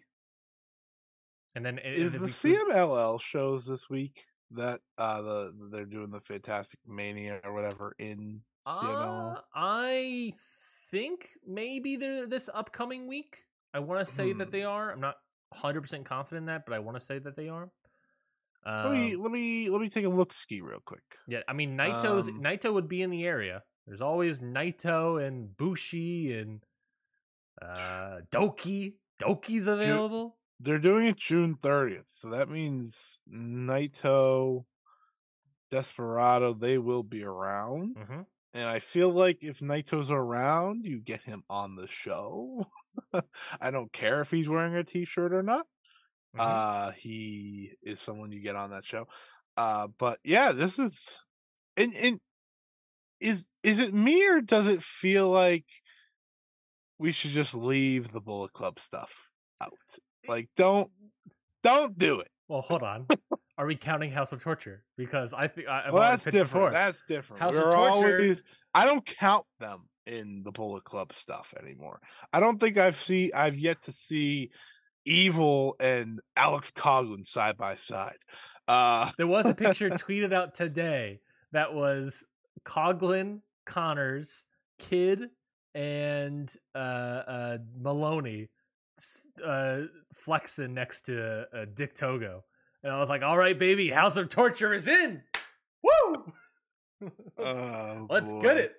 Let's get it. Um yeah, I I I I, don't know. I don't know. I don't know what else to add to this. You just have to have Blackpool Combat Club on here because I pitched it. Blackpool Combat Club versus House of Torture. that That's would be such a bad decision. based off of how, what Blackpool Combat Club's doing right now Mhm. and the level they're at and who's available in New Japan, that would make sense. Because here's the thing Moxley needs to be on the show because he's doing stuff with them Yeah. all the time again. Like he is going to Japan for the Independence Day shows. He's having two matches on those shows now. Yeah. Do you think that we could do a match of like Moxley Shooter versus Despy and Ren Narita? Maybe. You know, that's something. I, I mean, I wouldn't be upset. You know, tease. You know, Suzuki would possibly be busy if we're putting him with the Sting stuff with Jericho. Sure. Um, uh, and then Narita That'd be a and good choice. yeah. And then you could do Jun Kasai, but I feel like you save him. Um, yeah, I, I, I, I know, I know. Uh, This show's gonna be good, man. There's so many other matches that could happen that, like, th- this is what's great about these years, and also kind of why I like a, a roster split is that, like, when they do come together, if you hold them off for so long and they come together, you have all these abundance of match combinations that any Yeah. one of them we could come up with would be fantastic. Why don't you just do Blackpool Combat Club versus Lij? You could do that. Naito, Shingo, and Hiromu. Call it a day. Or you bring over the big Suge, but I don't know if anyone can handle the Gene Blast right now. if you if anyone's ready to get gene blasted, it's uh, a Toronto, Ontario, Canada. oh. Well, hold on. is there any other thoughts about Forbidden Door that you have? I think this show is going to be fantastic. Um, I think Bryan Danielson versus Kazuchika Okada, if they go 20 minutes or more, will be the match of the year. That's probably true. That is my confidence level. that is probably true. I mean, I think Okada, and we'll talk about this with all together again, but I think Okada is at maybe the highest level I've ever seen him yeah, in terms of his intensity, his character work. I know a lot of people love the long ass IWGP title run, understandably so. But there's something different about Okada, and the fact that that's going against Bryan Danielson, Yeah, baby. a a saved up, healthy Bryan Danielson. Uh huh. Man, that's that's something. Also, I don't know, but it's gonna be a hell of a time trying to watch Omega and Ospreay try to not only match themselves, Mm-hmm. but also match Danielson and Okada. And I think Danielson and Okada is your main event. I was gonna say, what's the main event here? You have two dream matches. You have a dream match. You have a IWGP US Heavyweight rematch, and you have two world titles. How how do you? Here, here's a good question for you. Sure. Or it's not. I know the answer, but how do you keep the world titles out of the main event? You put biggest dream match with no title on the line in the main event. That's like putting the U.S. title. I understand the matches. I understand it's a bigger match, but putting the U.S. title over them in the main event would just look funny to me. Mm-hmm. I don't know about anyone else, but it's like, oh, the IWGP US champion over the AEW World and New Japan World. Like the US title, the US title has never mattered Mhm. unless it's between Ospreay and Kenny. Like they've made it matter. Um, so I'm guessing it's Okada and Danielson, and I think that's the right way to go because that's the match of this show for me because we've never seen it before. By the way, we also never mentioned Punk being on the show in any capacity, but he's also a huge member of this roster who is now back. Yep. And if you want to, if you want to do Bullet Club, you can continue it. You could do CM, uh, CMFTR versus David Finlay and the War Dogs as a trios Yeah, match. That's, that would be a that's fine. definitely be a match. That will be a match, and we probably have an idea who the winner is going to be. Uh, but that's besides the point. Better not be Bullet Club. but you know, like, Uh, like that's the thing. It's like you got Moxley not on the show right now. You have Punk's not on the show. Are we going to bring these guys on? You have a bunch of other people not on the show. sure, sure. Uh Shibata's probably gonna be on the show. Oh, I don't know, maybe.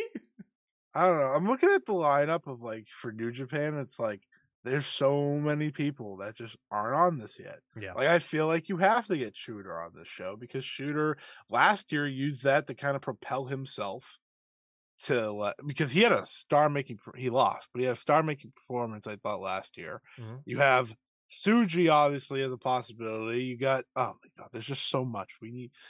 There's not enough time, folks. And we're having the New Japan, uh, the uh, Owen Hart tournament matches. Yeah. you know, we didn't even talk about what those single matches will probably be. I hope they don't involve Ricky Starks and Powerhouse Hobbs. Well, we know for a fact they're in the tournament, so they're probably going to be involved. Give me Powerhouse Hobbs and Shingo. Powerhouse Hobbs and Ishii. Powerhouse Hobbs and Gene Blast. Yes. Now we're talking. Now I want, I want to see Powerhouse Hobbs get Gene blasted out of his boots. That's what I want to see. That's what I want to see. Oh, uh, and then. Ricky Starks as well uh, against uh, I don't know uh, show. Um, let's move right along to the G1 Climax blocks were announced along with the schedule, but uh, you say show? I don't know. And we're gonna it- move on from this. pull a name out of my butt. Uh, G1 Climax, the blocks were officially announced. Uh, where we left off, we talked about the participants that were announced, and now we have the blocks. Uh, so let's get some quick thoughts on these. In A block, what we sort of thought would have been maybe the Okada block. It's not the Okada block, but in fact, it's the Sanada It is block. the Okada block without Okada. Eh, That's yeah, I guess that's true. So we got Sanada, Chase Owens, Hikuleo, Ren Narita, Shota Umino, Yota Tsuji, Gabe Kidd, and Kaito Kiyomiya. Thoughts on this block? What kind do I have to do to get Chase Owens and Hikuleo the hell out of this block? What do I got to do? I was listening to Chris Samsa, I think, on the flagship, and he made a good point of like Chase Owens being in this block would is is the only good thing you get out of Chase Owens in this block is he can then go backstage and tell the upper management, "Hey, okay, this guy's good. You know, this, you know, he's going to be wrestling a bunch of young guys, right? So he's going to be able to go back there and be like, "All right, this guy's good. This guy's fine. This guy's he's the guy that can give information versus like Sanada versus, you know, I think that's I think those are only two. You know, Hikuleo's not going to be giving information to the upper management team. That's the only upside to Chase Owens being in this block to me. Um, but yeah, I know you. There's it. no upside to Chase Owens being in this block. This lousy fuck sucks. I don't want him on here.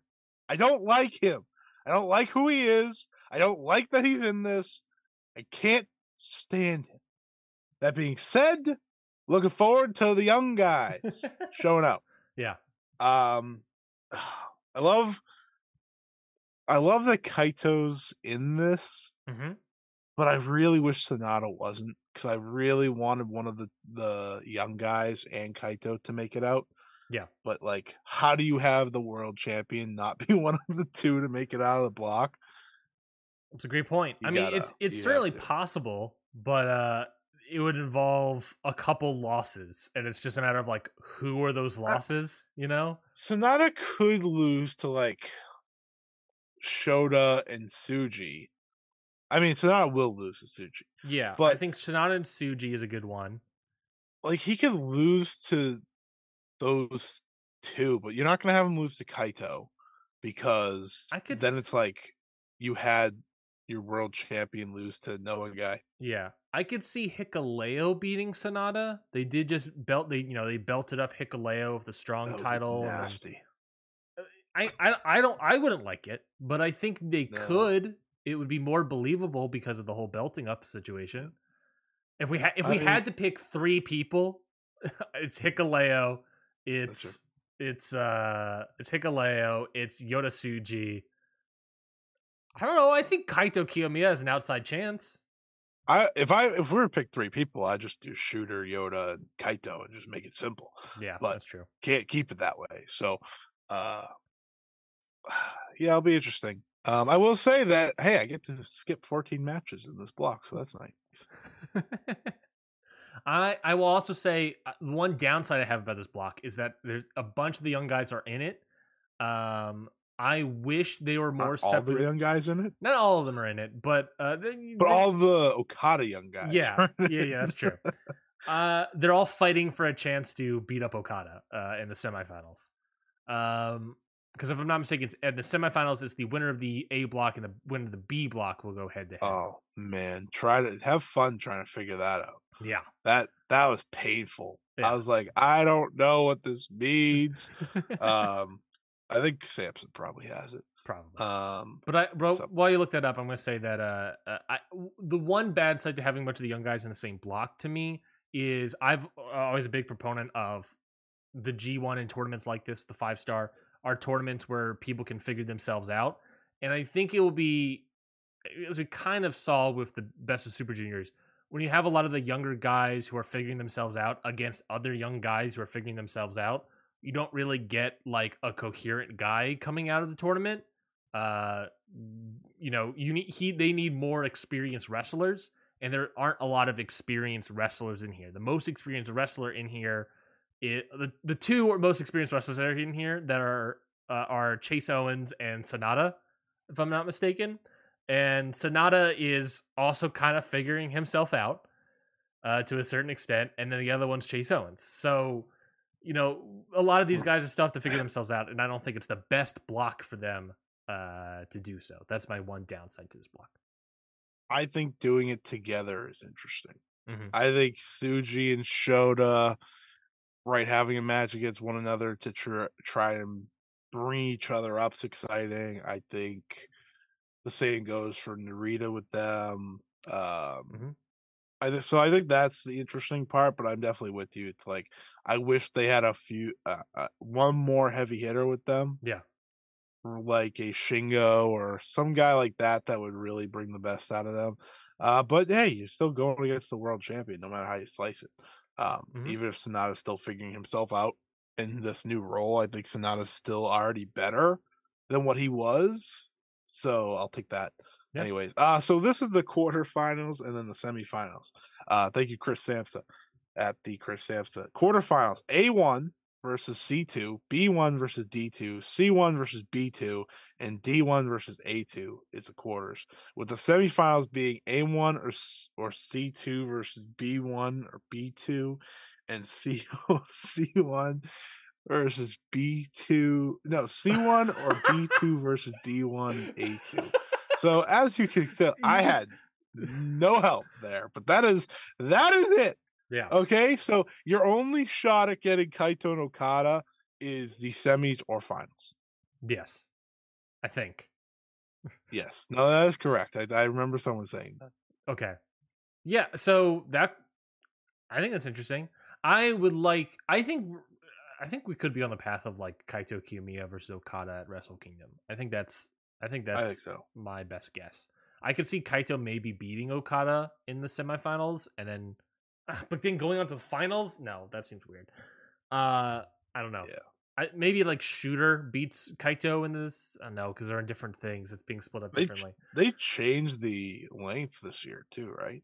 Twenty minutes. Yeah, they shorten it uh, to 20 minutes, which uh, is good in some ways, but for the most part, most of the matches on average, according to Chris Samsa, uh, World of Sport. Let's give him a proper plug. Uh, World of Sport. Uh, he World of Sport. No, that's a London thing. World of Pro Wrestling. World Whatever. of Pro wrestling.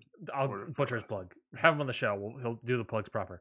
Um, he also stated that like the mo the average of match length for G1 Climax is sub 20 minutes, so it's like oh, it's shorter, but Not it's like they're already change. they're already shorter than 20 minutes, so it's not that Yeah. huge. of a It's just the main events. Yeah.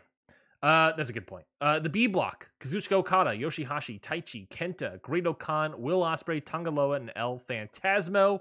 I'm already circling Okada and Ospreay. Uh, I'm gonna circle Ospreay and El Phantasmo because that should be good. I'm circling Ospreay, Great Khan. I'm basically circling Ospreay matches. Uh, Real original for the Ryan Knightsey brand. I'm circling uh Taichi and Kenta for some reason. I feel like that's interesting to me. You're like they're gonna bring out the King's Road versus Noah. Let's do it, baby. Noah. Let's do it. Uh, All Japan versus Noah. Let's throw it back. Uh, what do you think about B block? Watch Yoshihashi and Taichi just have an absolute banger. I know it. I know it. Uh B block is the Okada and Ospreay block. there you go. Mhm. They're they're winning. Yeah, yeah. I, They- I I think made a, that clear. I think I think they're winning. I think if we wanted to pick a third outside dark horse person, I think El Phantasmo's up there just because they're pushing him a little bit. Um, Taichi maybe Taichi, but now with uh, Sanada as the lead, just five guy guy. I don't really know. Um, Guy, guy. just five five five, Yeah, five it- guy it- guy. it's Okada Ospreay. Yeah, yeah. Um not the prettiest block. but a but a solid one. I mean, It's a solid block. if it was Kenta that I enjoy, then yeah, but it's not. That's why I'm not Um, circling the Taichi match. Let's get, if- that's the only match Ah. where I think we can get the Kenta we enjoy. Tanga Loa hasn't wrestled in like a decade. Yeah, he's Uh, coming back from injury. Yoshihashi's good. He's a worker. ELP, this will be a good block for him. Um, yeah, agreed. Yeah, it's fine block. Nothing special. Yeah, I think it's I think it's perfectly solid. We're gonna get matches that are solid in here. Yeah. Uh, C block: David Finlay, Tomohiro Ishii, Evil, Tama Tonga, Shingo Takagi, Aaron Henare, Eddie Kingston, Mikey Nicholls. Now I know what you're thinking, Scotty. Eddie Kingston, Ishii, Shingo. Those should be some heavy hitter matches. But I want to real, really quickly circle the match that everyone knows is the best match on here, and that is, of course, Evil versus Tama Tonga, my guy.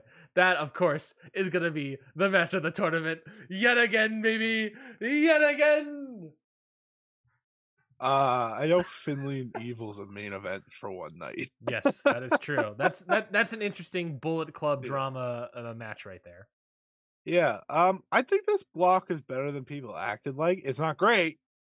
I like it. I, I think it. I think it might be my favorite block.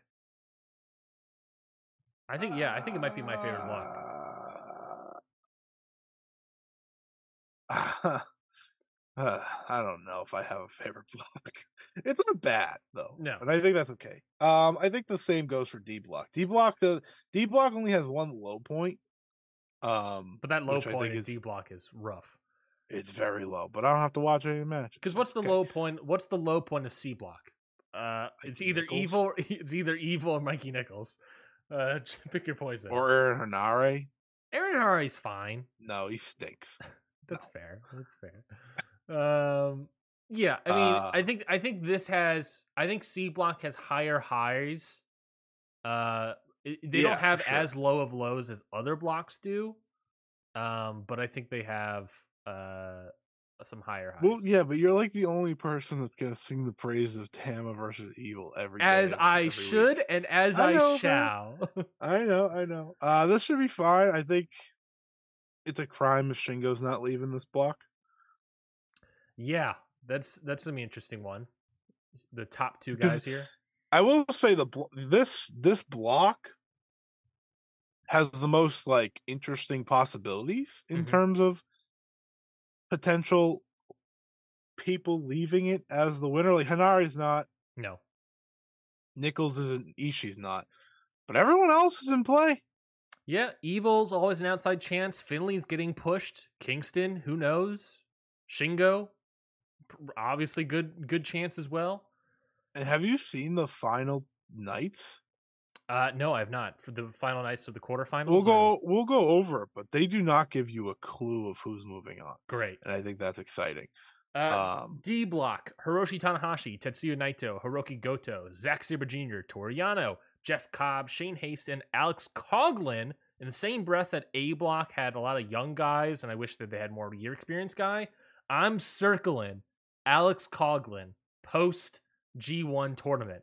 Alex Coughlin will have matches against Cobb, Sabre, Goto, Naito, and Tanahashi, along with Shane Haste and Toru Yano. Alex Coughlin, I'm big time circling, big time circling to see what he looks like coming out of this tournament. big Alex Cog. I got guy. I got big Alex Coughlin esque eyes on him. You got Coughlin fever. Um What I'm trying to do his face. I think this is like I said, I think this is a pretty good block. I th- I think, you know, outside of Yano, you have a lot of good matchups. Mhm. Um I think it's Naito and then take your pick between Cobb, Sabre. yeah, it's interesting because Tanahashi is not like I don't think he is a solid pick to be a, a winner No. of this block. No, he also so here are your block final, your final block nights, Mhm. which is never easy because let me tell you, you can't guess based off of these. Oh, We I got will. Sanada versus Chase Owens, Yeah, baby. Strap in. Ren Narita versus Kaito Kiyomiya. Eh, That's a good one. Uh, Shota Umino versus Hikuleo, sure. and Yota Tsuji versus Gabe Kidd. I mean, Yota Oh. Gabe Kidd should be fantastic. Should be, but hey, maybe Yota Tsuji uh, will be bad. How Just dare you? How Just dare kidding. You Just kidding. I I hope don't you need to get I hope you gene gene blast. I hope you gene blast the hell out of you. Uh, August 6th, El Phantasmo versus Will Ospreay. Good. That should be good. Kazuchika Okada versus Tanga Loa. It's Okada. It'll be fine. it's an Okada Uh, match. but this is the block finals, is my point. Yeah, yeah, yeah. Uh, Taichi versus Great Khan. And Yoshihashi versus Kenta. The all caps match. Yeah, to me, that seems like Okada's winning the tournament and then it's deciding second place for other people. You mean the block? yes, deciding the second place of the blocks. Yeah. Uh, we'll have Eddie Kingston versus David Finlay, Mm. which feels like a decider. Yep. Um, Shingo Takagi versus Evil, which also feels like a decider. hmm Tama Tonga versus Aaron Henare, and Tomohiro Ishii versus Mikey Nicholls. Could you could you say she and Nichols are out more than that match? Tama Tonga could play spoiler maybe for somebody. You know. He could get in like um, Master Wato did. Yeah. Yeah. Um, and then uh, D Block Hiroshi Tanahashi versus Tetsuya Naito. So there you go. Uh, Hiroki Goto versus Zack Sabre Jr. Jeff Cobb versus Shane Haste, and Toru Yano versus Alex Coughlin. God. God. Yano versus Alex Coughlin. Any anytime anytime I say Toru Yano, you're just like ah. I just roll my eyes to the back of my skull. Um, We'll do a full preview for the G1 and give our predictions, Mhm. but those blocks are definitely interesting. to say to say the least, they are definitely. When does the G1 start? the G1 will officially begin? Let me pull up my calendar here. Uh, the G1 will officially begin July. Come on, load. All right, here we go. Uh, July 15th. July 15th, the same day as Impact Slammiversary. Fun fact. Uh, July 15th, going all the way to August um, 13th, a day after Oh, Triple. Mania. It's a lot of wrestling. Got a, it's the summer, baby. We got a lot of wrestling coming down the pipe. Let's talk about some wrestling that uh, real quickly. Let's talk about some wrestling that we watched uh, real quickly. Uh, New Japan Dominion took place June fourth. That was a We actually ago. talked about this. I looked it up. We did. I swear we did not talk about this show. Are you sure? I think we were we recorded on the the fifth, Uh huh. Which was the day after Dominion. Are you sure? Are you positive? Well, that's unless you uploaded our episode a day late. Oh yeah, we did talk about Dominion. You're right. Yeah, we did talk about Dominion. Well, that makes my job easier. Moving on to All Together Again. All Together Again, the uh, show between New Japan, All Japan, and Noah. Uh, what are your overall thoughts on this show? What did you take away? What did you like from this show? I felt we were all together again, and I think that means a lot. I think uh, really filled my heart with a lot of joy that uh, we were all together again, and uh, there was only one match worth watching on the show. And that was The main event of the evening. you, want to sing some praises because I know you have some praises to sing. Oh, I got so many praises to sing. I actually watched the majority of this card. I thought, uh, I watched. I think I watched everything on this card. I think uh, everything was pretty good to find, but uh, no, the main event, folks. I mean, you got Kento Miyahara, Hiroshi Tanahashi, Kaito Kiyomiya versus Kazuchika Okada, Kano, and Yuma Aoyagi. And if you watch this match, or if you watched all together again and you went in blindly of like knowing who the big stars are, I don't know how you watch Kento Miyahara and think he's not one of the biggest stars in the world. And I just and I just sat there and I was like, how is this guy in all Japan? like how is he not on a bigger pedestal? Because when he shows up to these shows, he gets the reaction you'd hope for. And it, it, tells me that he is doing something right, even if All Japan isn't always doing something right. Um, Kaito and Okada.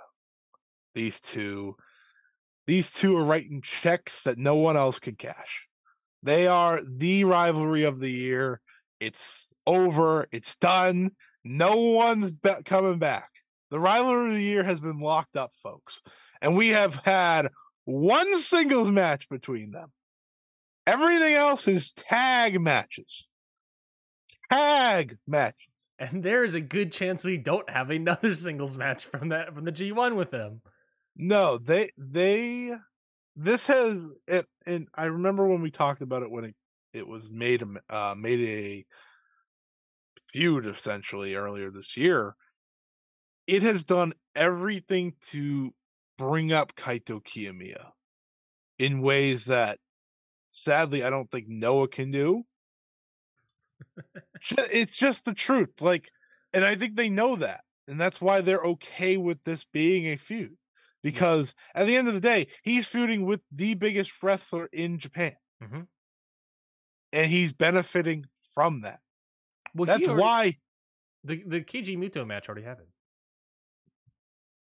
That's why he's not. that's why he's not in their tournament. It, it's because of this feud. He's not in their tournament. They they said no. Our ace doesn't need to be in our tournament because this feud with Kazuchika Okada is more important. And I think that is very telling of Noah's mindset with Kaito Kiyomiya. And I think it's the right mindset with Kaito Kiyomiya. Um, what else in this match? There, you had everything in this match. The moments that I got with Kento and Okada, I will cherish forever. I will cherish those moments forever because I was like, why can't I just get this singles match? Why do I gotta get everything else in wrestling but this one singles match? Because oh my god, they're two of the very best in the world today. Um, I thought I thought Yuma Aoyagi playing the peacekeeper between Kano and Kazuchika Okada was very entertaining because those two were like at the beginning were like I don't like each other. And by the end, they were like kind of united trio, which was a lot of fun. Kano, uh, he's been fantastic this year, obviously, without being a champion or world champion. He's been a tag team champion uh, in two different companies. I don't even think he's been, he hasn't even been tag champion Noah. I just realized that. He was tag champion All Japan and Dragon Gate. Mm-hmm. Anyways, uh, he was fantastic in this match because, you know, his character just works so well off of everyone. Uh, it, it was it was such a great main event. It for me was like it was the perfect way to follow that trios match from Dominion. It was like here's another great trios match. Um and, and Okada, man, this he's just the best. He's the best in the world right now. And I don't I just don't like I know you and me have talked about it with like Kenny. Like when Kenny's on, there's probably no one better and that's true. Anytime Kenny's in a match, it's like, uh, we're how high is this going stars wise? But as the complete package right now, it's Okada and everyone else. Yeah, hundred percent, hundred percent. Okada's fantastic. Kiyomiya, you're right in that Kiyomiya, they're they are building him to be a. You know, we talked about this with Justin Nipper last week uh, in our interview with him, um, which if you haven't heard it, check it out. It's a good interview. Um, but we talked about it like, what does Noah have to do post Muto, um, and build up Kaito Kiyomiya more because of how that sort of all shake shook out. It kind of built up Kiyomiya. It kind of didn't. Um, but to get him over the top and get him to a bigger audience, it's this feud that is, you know, catching fire with Okada. And putting him the G1 is the right idea. It gets Kiyomiya uh, some more experience, granted with a lot of guys who are less experienced than him. Um, but we'll get him experience with Sanada. Uh, it will get him.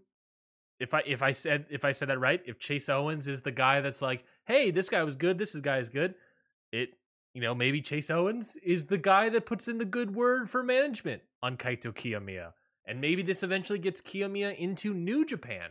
That will suck more for Noah, but Muto will be happy about that, I'm sure and I'm sure Kaito Kiyomiya would also be happy about that.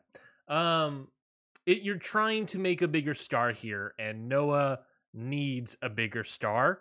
And hopefully, coming out of the G1 climax, Noah has something. They are investing. They're putting their money into the Kaito Kiyomiya G1 climax thing. The N1 will be a slightly less interesting because of it. Um, but they would sacrifice Worth that. It. What's that? Worth it.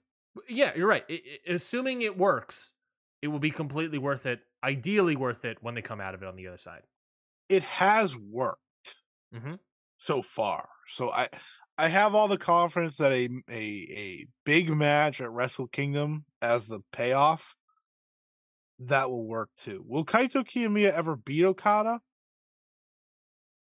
I think that's the big story, right? He has to almost, but uh, we'll we'll wait and see, but I'm I'm with you. I think, and the N1 gets announced this week, so we'll get to talk about it next week. Um, I think it's on the Korakuen that they're having that they're announcing it um, on the 22nd.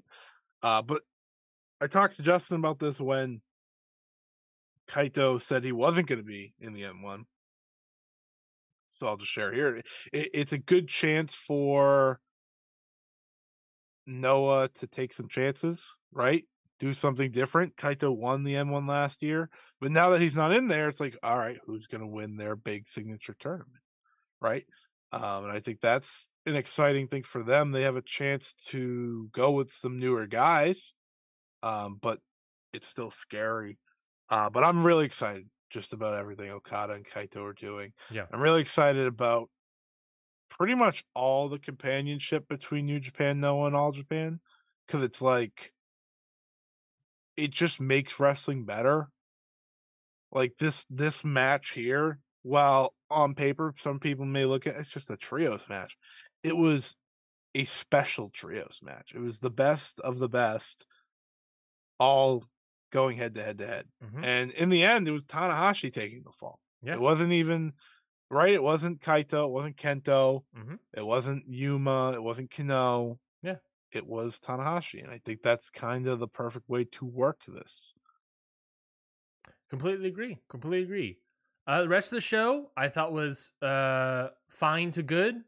Uh, I'm going to give special praise to the big beef boy match: Goto Ishii Yoshihashi versus Masa Kitamiya, Yoshiki In- Inamura, and Daiki I Inaba. thought that was the second best match of the show. that match freaking ruled, my guy. That was beef extraordinaire. That's was so good. That was so good. I love that match so much. Uh, the only other match I feel like I kind of liked was um the six man junior tag. Ama- Amakusa, Aoyagi, and Takahashi versus Hayata, Master Wato, and Rising Hayato. I thought that was pretty good. Otherwise, a lot of stuff was, you know, fine to good. What do you think of the Shota Umino Yoshitatsu match? Did you watch that one? I did. And I did. Um, Shota Umino did his best. Yoshitatsu's really bad. yeah, That said, I don't think he was as bad as I've seen him. If that makes sense. that's fair. Well, good, Mhm. but he, but Shooter uh, did his best. I'll say that. Uh, Shooter won. He beat a former WWE guy. I guess Yeah. that was the point. Yeah, that's yeah. You know, it, it, it works. It works. Uh, but altogether, again, do we? Uh, these shows are always fine. Uh, you know, they're always fine to good matches. There's nothing. Maybe there's one great match out of here, and there was in the main event there. Of course, we'll have another like uh jumbled pr- inter-promotional match, kind of at Forbidden Door, and I guess in a sense, but also All Star Junior Festival in the U.S. is coming up as well. Uh, so that should be exciting. And I think that's post G1. So that should also be very intriguing. Um, so, wrestler news. There's a lot of news that popped up of wrestlers in the past couple weeks. Uh, let's get to some of them now. Rush made a lot of headlines when he announced all of a sudden that him and his father are going independent and no longer working with AAA. This comes a week before Triple Mania in Tijuana, where he is tag teaming with LA Park versus Sam Adonis and Psycho Clown in a match that, if they lost, they would then presumably be the main event of the Triple Mania in Mexico City in August. That match, at this point in time, no one knows if it's happening because if Rush currently says he doesn't want to work with AAA, no one knows what happened in AAA, why he's like, I'm out all of a sudden. This isn't the first time that he has left a promotion high and dry like this. Happened in 2019 with CMLL. Granted, there was like other last. other instances there. Well, hopefully it's not the last. I don't want to see him do that with AEW. Um, but we'll see. What does it mean? This also comes at a time where he's having visa stuff with AEW. I think there's a. Uh, we heard that he has a one year contract with AEW, so his contract is probably running out, if not over already. His brothers in NXT. Where could Rush be going? Is he gonna stay? Is he gonna go? Who the heck knows? What do you think, Scotty, about Rush's constant dilemmas? I don't. Bl- I don't blame anyone for leaving AAA. I'll tell you that right now. That promotion, man, they upset me greatly. Um, I have it, it- a lot of people will just kind of point to, oh, it's Rush being Rush again, and you know it probably is. I'm not gonna lie to you. I'm not gonna sit here and lie to you and say it's not. Yeah. But I will also say that I do think it will be interesting to see where he pops up next. Um because I just I just don't know if he's going to be signed to a long-term deal with AEW. Mhm. I know some people have said, well, it makes sense to do so. But how do you say that after he just walked out of a company? Yeah. in all seriousness, how can you make that? How can you make that pitch? I know he's been great in AEW. I've loved a lot of what he's done. Mhm. He's done a lot of good work. Mhm. But how can you, in all seriousness, be Tony Khan? Watch this guy pretty much just get up and leave AAA and be like, "Oh yeah, I got to give this guy a long term deal now." Yeah. you can't. You just can't. And I think that's a shame for a lot of us. But hey, if we have to go on a one year deal basis with Rush and you can never really get fully behind him because of this, I get it. Yeah. I get it. Would I love if Rush had a international or TNT title reign? Absolutely. But you just can't do it. Mm-hmm. Yeah, no, he, the- he's a gamble of a man. He's a gamble of a wrestler. If you want to push him, Andrade's a bigger gamble in a lot of ways. Oh, but yeah, oh yeah, I mean Andrade's has a history of injuries. Is older than Rush, if I'm not mistaken. So for sure, and, and he fights people in the back and he fights people in the back. leaves companies Uh-huh. and he does the whole thing. But and he's a guy but- that's still trying to figure out his size too.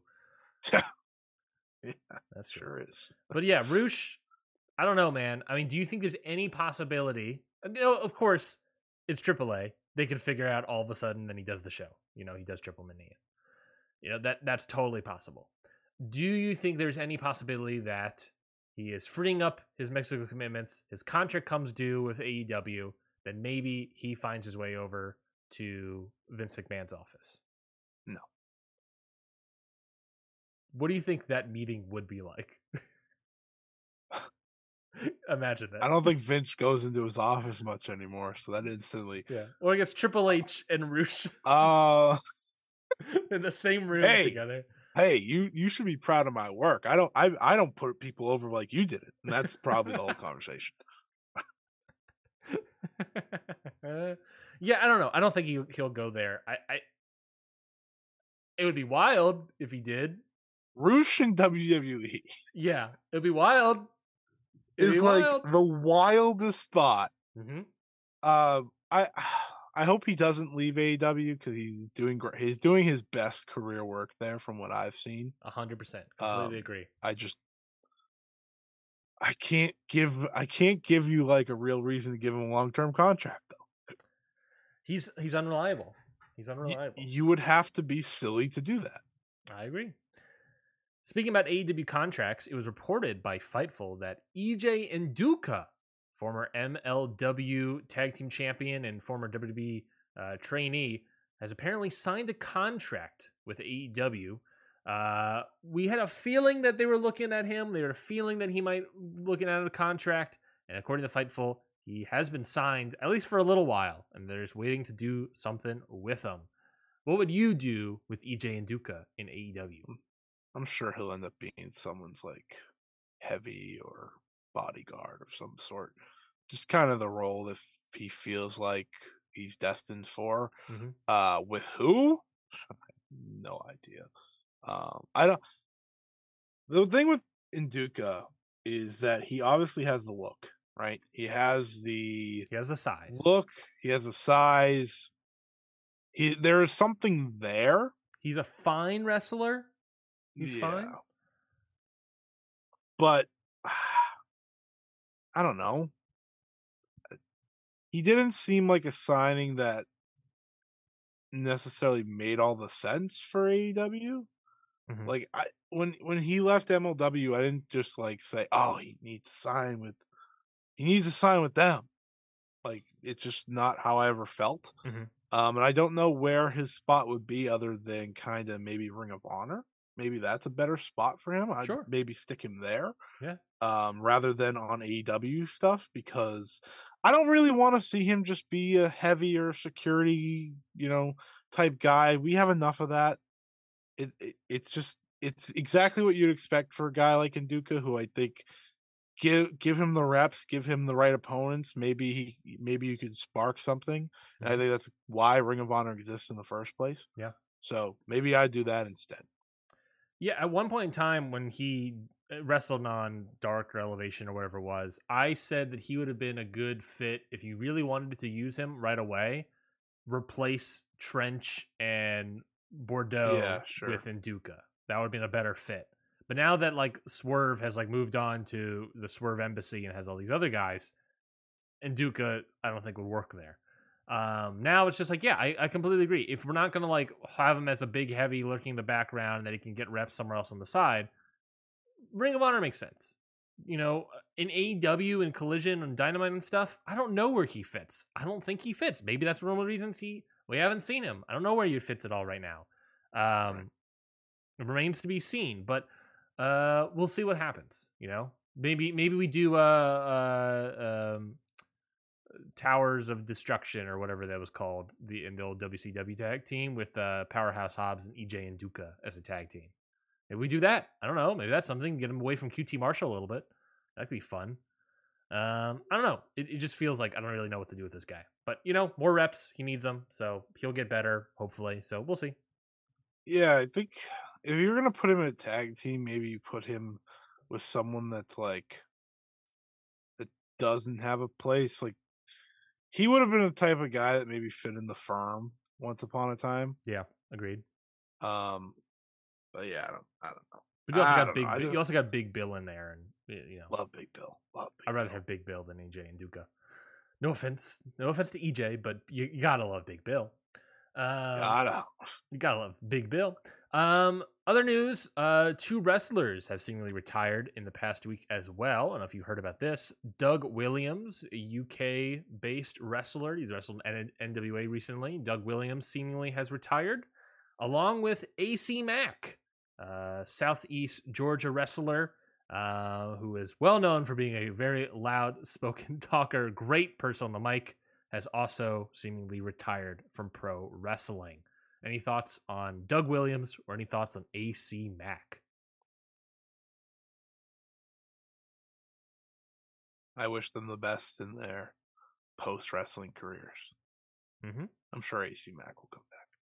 I hope he does. That guy was such a good talker, and I always felt like he just needs to get out of the southeast. Yeah, And he had just, a good indie run. he, that that the uh, leading up to becoming the indie wrestle. What the hell is the belt called? IWTV? IWTV Yeah. belt. yeah Yeah. that was a really good good run his pandemic run into the IWTV title belt was a really good run for him and then once he won it and everything after that just lost all steam and completely fell off the face of the earth um I, I just wish I wish AC Mack got more opportunities than he did I- he's a really good wrestler um, and he's great on the microphone. I always thought he would be great in AEW. You know that place love thrives on microphone talkers. I think they could have had a spot there, but alas, seemingly has retired. Um, there's also CML, CMLL has also announced that Pantera Del Ring Jr.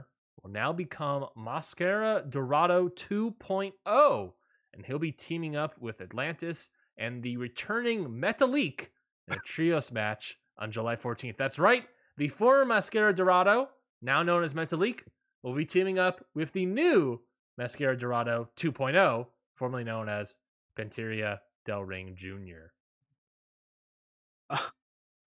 I uh, I'm friends with someone who does, follows Lucha, and it- they were explaining how it's fine with Metalik, you know, that the original Mascara Dorada not coming back, and then almost immediately after they announced it, Metalik was announced coming Yep, back, and I was like, that 100%. is the funniest thing I've ever seen. Uh huh. Um, I don't like having 2.0 in the name.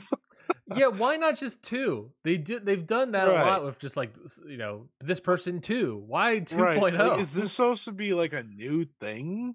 Don't know. This, at least we're not gonna have a um Mistico situation. At Mhm. least it doesn't feel like we will Mhm. Because Metalik's just sticking with Metalik, and I think that's fine. Mhm. Uh that's the one thing I was worried about. I was like, are we gonna have Mascara Dorada, Mascara Dorada too, if like Metalik ever wants the name back?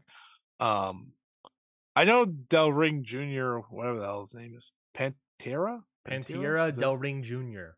I know he's really good. Yeah. And like he's going to be a big star, so maybe that's why they're giving him this name. And I know he's going to be facing El Desperado.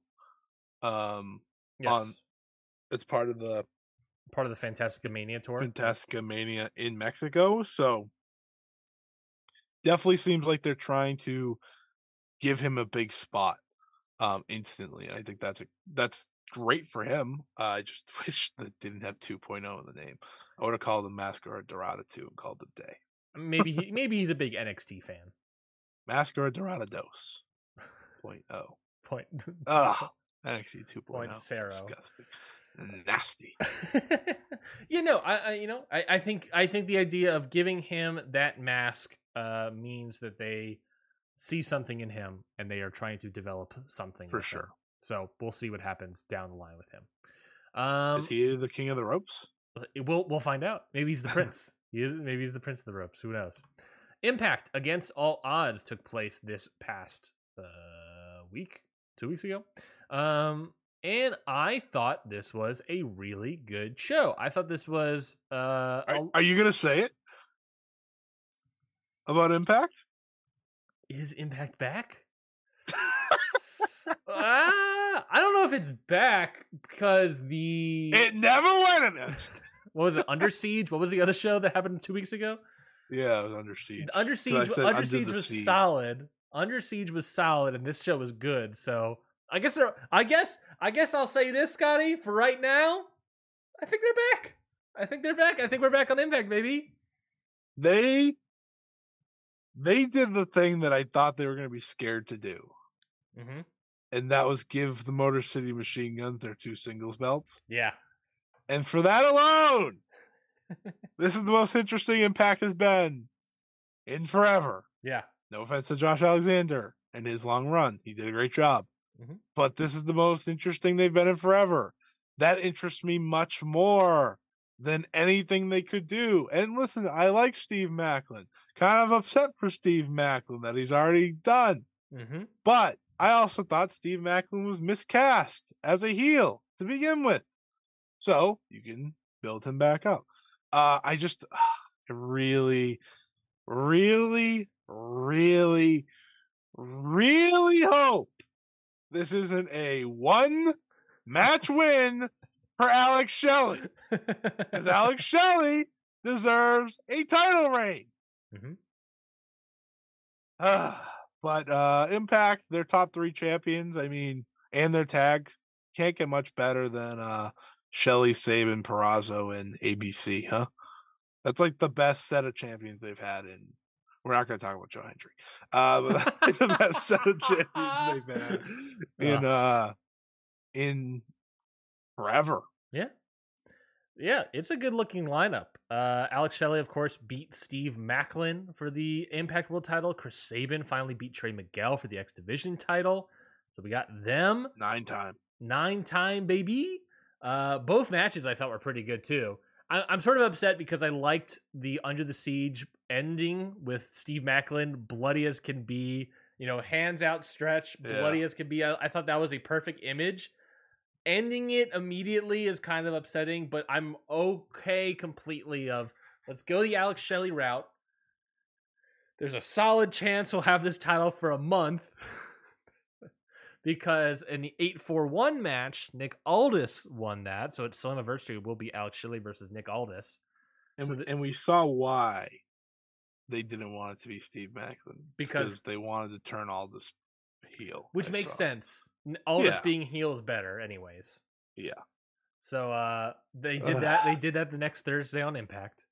Um I don't know. So yeah, so coming out of that, I'm I'm happy. I'm gonna enjoy Alex Shelley winning right now. Nick Aldis, I'm higher on Nick Aldis than you are. Um I Big- you're a big uh, Magnus guy. A big mag, big you're a time Magnus, maniac. I'm a, I'm a Magnus maniac. Uh, yeah, no, he he. I think he's fine as a heel. I think he's good. I think he's an interesting person for Impact. Him winning the title, I think, is totally feasible. And then maybe Josh Alexander will come back. I have no idea when he's going to come back, honestly. But like, I also, but I also know like Nick Aldis has only like a one year deal, so it's just sort of like, yeah, if he has a one year deal, I understand giving the title to him. I don't know. I'm just gonna enjoy and relish in Alex Shelley winning right now. I think I can fully see him as being a transitional champion, and I think he's a solid transitional champion. I think he can have title defenses. He's obviously defending the title in Wagga Wagga, Australia or New Zealand against Steve Macklin. He'll probably have other title defenses on TV. So, you know, I'm gonna relish in what it is right now, and we'll see what happens in July. I guess. You really just wanted to say Wagga Wagga. Of course, I did. That 8 4 1 match, by the way, sucked. Yeah, did not like it. It's Bully all, Ray's bad. all about Bully Ray in the worst ways possible. He did a callback to his ball gimmick, his ball shot gimmick. I like how you said in all the worst ways possible, as if there's any good callbacks for Bully Ray. Great point. Great point. uh, the Ohio Street fight was really, really good. The crowd was completely into this match. You're a Um, madman, full Daniac. I'm a Madman and Magnus team. That's what I need. The Madman Magnus group. Uh, That's the world title match they should be booking.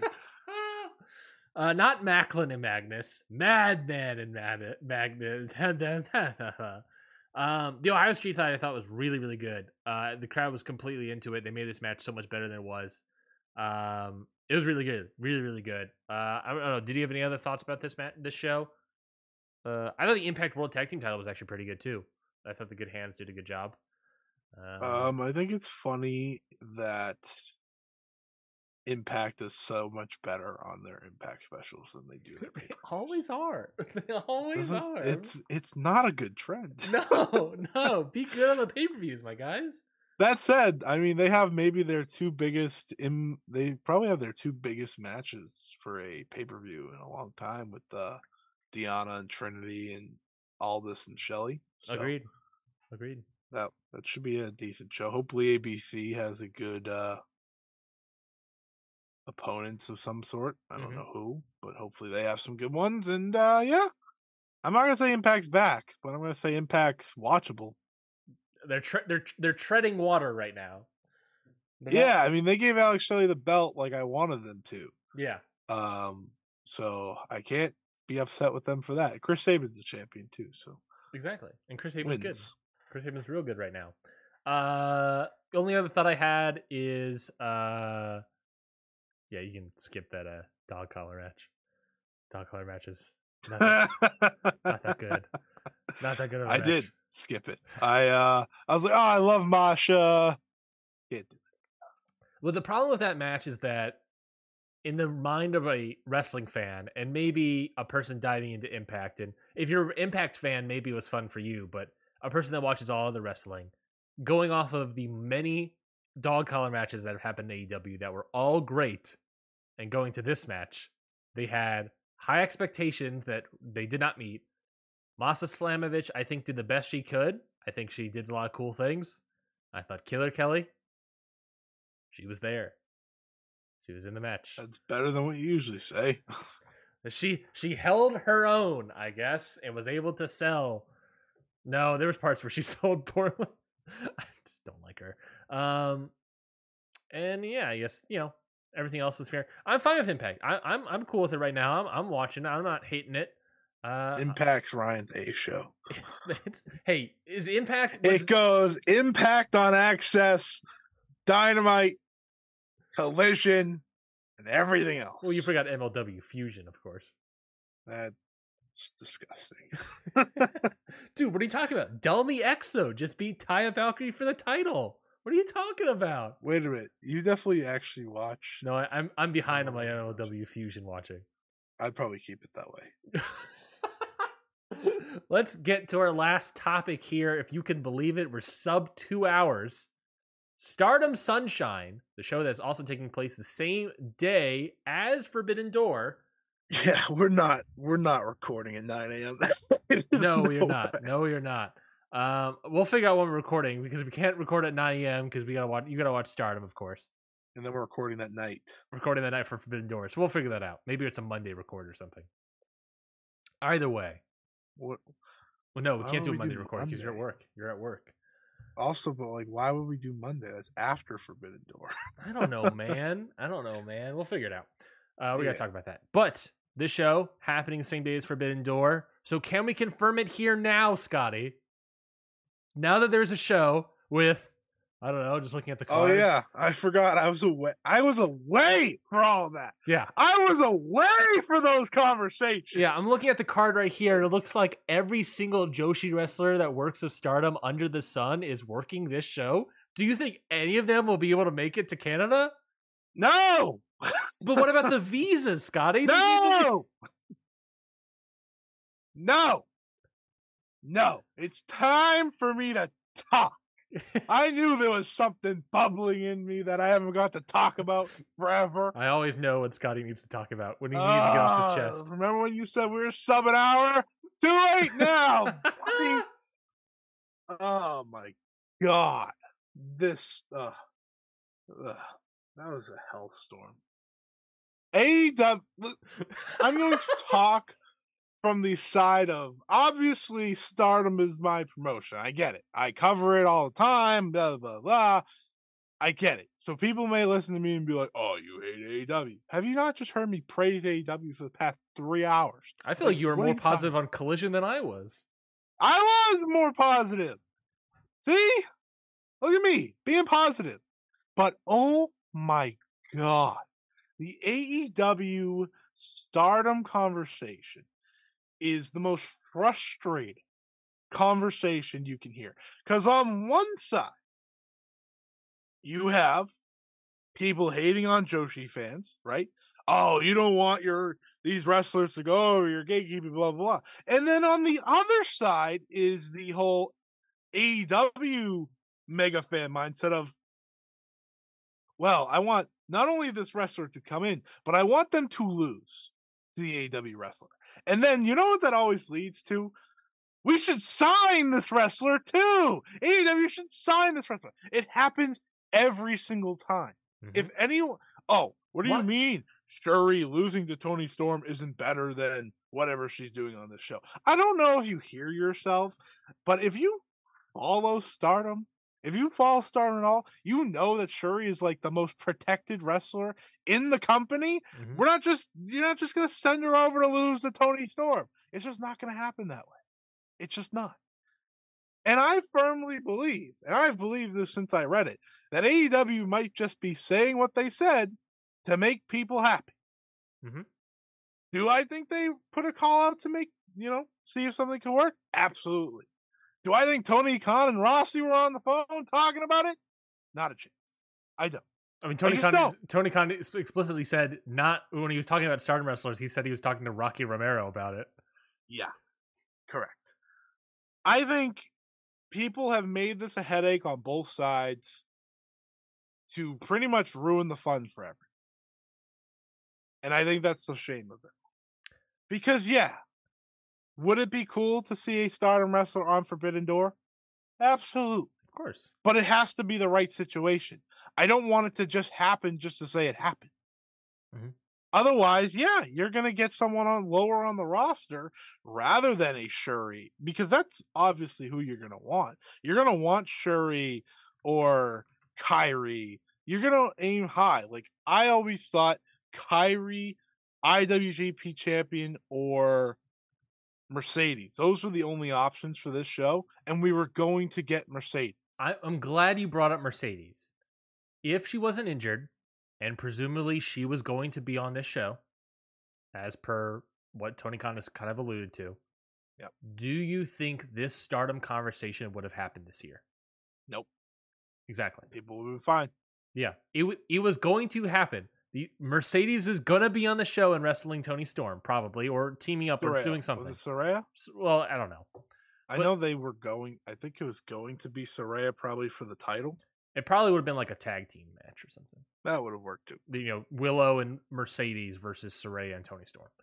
Either way, fine. she was going to be on the show. If that was the plan, it fell through. The only and Stardom has already booked every other person besides Fukigen Death, making the save yet again. Maybe. Uh, now let's get Fukigen Death on the show. that would be awesome. I, I, it still can happen. Still could happen. yeah. Uh, f- I'll fly her out personally. Flying out Kaori Yoneyama to wrestle Toni Storm Why not? Who cares? in the death in in the clown. Gosh, She will get over huge. that's so true.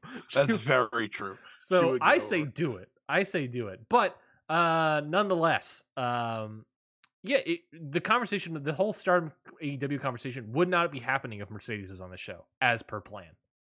Yeah. And it, it's Yeah. just it's just it's just Twitter people complaining with even though they know all these other facts that are, that are true, they're just complaining to complain. It's it's bad faith arguments is what it is. It, it's really both sides Oh yes, hundred percent. Like, like I want to stress that because some people think I'm going to defend one side or the other. No, it was both sides the entire time being very obnoxious about it, very rude about it. Um, and it was it was very unfortunate because I think I think the excitement of and now listen, I'm going to be honest, I don't get all too jazzed about certain Stardom versus AEW matchups. I don't. There's just not a lot there. It's like, oh, I want to see, you know, versus Jamie Hayter. Well, she's not around. yeah, she's injured. So, uh, and Jamie Hayter, I don't know if people know this, she was in Stardom. That's the all the all the people that anyone's like, oh, they should go against this. Oh, so you want you want the Stardom versus Stardom matches essentially because no one wants anything besides that. It's Toni or Jamie. That's all you ever hear. And I think those are the only two people that maybe they'd be willing to work with to Stardom, because that's like the only two people maybe that really interest them. Um, but here's the other thing: there's never the other side of this. Oh, what does Stardom get out of it? Yeah. What right? Because they're gonna lose. Mhm. It's just it's just it's just the truth. Unless they do like a tag. Yeah. And I saw someone pitch a really good idea. It was like have Syuri team up with Xena against two of the outcasts. Yeah. And then that can be a way to get Xena a match, Mhm. A title match. But at least you had Syuri on there. I was like, that would be fine. But that's not going to happen. that's the thing with all these dream matches. Everyone is booking one person to lose to the other. It's just not going to work that way because these companies aren't working daily. And I don't see them sending over Toni Storm or Jamie Hayter anytime soon to a stardom show. No, I think those two would be willing. Jamie definitely would be. She talks about it enough. But you're not going to do that right now. It's probably, and probably a specific Twitter account you can verify that information. yeah, yeah, yeah, for sure. Um, and I think it's okay. And I think it's okay. Stardom has their own pay per view. They're running against it. It's not. They're not running against Forbidden Door purposely. Mhm. This is just how the lineups work. Yep. Like I don't think like they're like, oh, that, that's when Forbidden Door is. Yeah, we're booking a pay per view that day. That's not how this works. Mhm. They're booking a pay per view based off scheduling in Japan. And guess what? They're the number one promotion in Japan this that weekend because J- New Japan's over in America. Sorry, Canada, but they're over in North America Yep. right? Like that's that's the difference. That they see this as okay, this is our weekend. We're the number one promotion here. Let's take advantage in Tokyo. Book a pay per view. That's how the mindset goes. And I think it's fine keeping them separated. It's fine right now. It'll happen eventually, I'm sure of it. But it just doesn't need to happen on the show as a just another match. You're getting Okada dance, you're getting all these other things. Yeah. Like I know it sucks for the women when the show comes around, it does, but that's what the NXT, the, the NXT, Jesus, Ugh. The- the New Japan uh strong women's titles for now. And that's what Mercedes was going to do. Yeah, and I think people, most majority of people would have been perfectly fine with that. I completely agree. That I will say though, with it happened last year, it's going to happen every year until like Stardom talents on the show. Yep. Um, I don't know. I think if Mercedes was on the show, I wouldn't have to hear about it. but but she's not. But ultimately, she's not on the show this year, so we're going to hear it Well, again. tell her not get hurt. I agree. uh, uh, I will say this: if you're Tony Khan and you just want to nip it in the bud, just Stop. well, no, I, no, legitimately, uh, I joke about it, but legitimately, just fly Fukigen Death over, put her in a pre-show match against like Emi Sakura, and call it a day. Yeah. like, ju- just do that, and th- that is one small thing that will cause a bunch of people to shut up, you know, and just and just move on, and we can be like, all right, cool, and then we'll move on to the next show after that. Th- She's It's not booked, that or you know. Just do that. Who cares? People will shut up after that. I mean, I firmly believe that if you're not seriously trying, you don't have to say you are. Like you just don't. Um, I I just don't think there's that much interest between the parties right now Completely agree. because they're they're both working on something very different. And, and Stardom doesn't need it. No, Stardom does That's not need it. There's a reason the Japan Strong Women's title was made. The IWGP Women's title was originally supposed to be defended around the world, technically. So in America, Mhm. hasn't happened. It's not happening. No. Things have changed. Uh-huh. Um, but that's enough of the AEW stardom conversation. I just wanted to say that both sides were being ridiculous. It's going to happen when it happens. I don't think we need to make it a big deal every single year. I know we're going to, but we don't need to. Mm-hmm. Completely agree. Well, let's talk Stardom Sunshine. Uh, this is uh, an interesting show, a generational show, maybe. So there's some generational rival stuff happening here. Um, we got uh, uh, the main event being a steel cage match with a crap ton of people in it. We got uh, Lady so C, many. Lady C, Hina, Utami Hayashishita, Saya Kamitani, Azumi, and Miyu Amasaki versus Natsuko Tora, Saki Kashima, Momo Watanabe, Starlight Kid, Ruaka, and Arena. See, the easier way to say it is it's Oedo Tai versus Queen's Quest. exactly right. Oedo Tai versus Queen's Quest in a steel cage match is your main event. Yeah, and the loot so the last person remaining in the cage has to leave their unit. Yes. Yes, yes, yes. Of course, this comes off the story of Utami kind of losing confidence in Queen's Quest. They're not really vibing with her as leader right now. Um, it started with Saya Kamitani and her, and now it's kind of become the whole faction. Mm-hmm. And who better to oppose them is Oedo Tai, of course, the faction that works best together. Um, I've convinced myself that it's probably just going to be like a Lady C exit rather than mm-hmm. one of the big time players. Mm-hmm. Um, because I think there's a longer story here than just Utami or Saya or Azumi leaving. Um, I think Lady C doesn't really click in Queen's Quest. I think she should go to DDM anyways. Um, so I think that kind of works as a double way. And then you continue the story forward, and eventually we're building to an Utami Saya match. I think we all know that one way or the other. And to be clear, it is not swapping uh, factions. It is just no longer being right. a part of whatever faction faction they're in. Yeah, once they once they stated it that way, my thoughts towards the match change. Though I've also sold myself on the idea that you leave Utami and Sai in there as the last 2 mm-hmm. and then like you actually have to see them fight to see who leaves the faction. Um, that could be very dramatic. Just, It'd be very dramatic. It'd be very different because obviously you're expecting it to come down to like Lady C and you know Saki Kashima or something. Yeah. Rather than two people on the same side. But I think that'd be interesting. But yeah, cage match is back. Yeah, baby. Uh, there's also other matches on the show. There's the six woman tag team steel cage match for the Stardom Championship. Giulia Thekla, Mai Sakurai defending their titles against uh, Mayu Iwatani, Hazuki, and Koguma. There is a uh, Goddess of Stardom title match with Ami Sourei and Mirai defending against Mina Shirakawa and Mariah May. Will she finally get a title, Mariah May? First title match. First I think title match. Six woman tag team match: Tam Nakano, Natsupoi, and Kairi versus Maika, Suzu, Suzuki, and May Sarai. May May May Saraya. Sarah. Sarah. Thank Sarah. you. Um, the a passion injection match: Nanae Takahashi versus Hanako. Can you describe to me what a passion injection match is?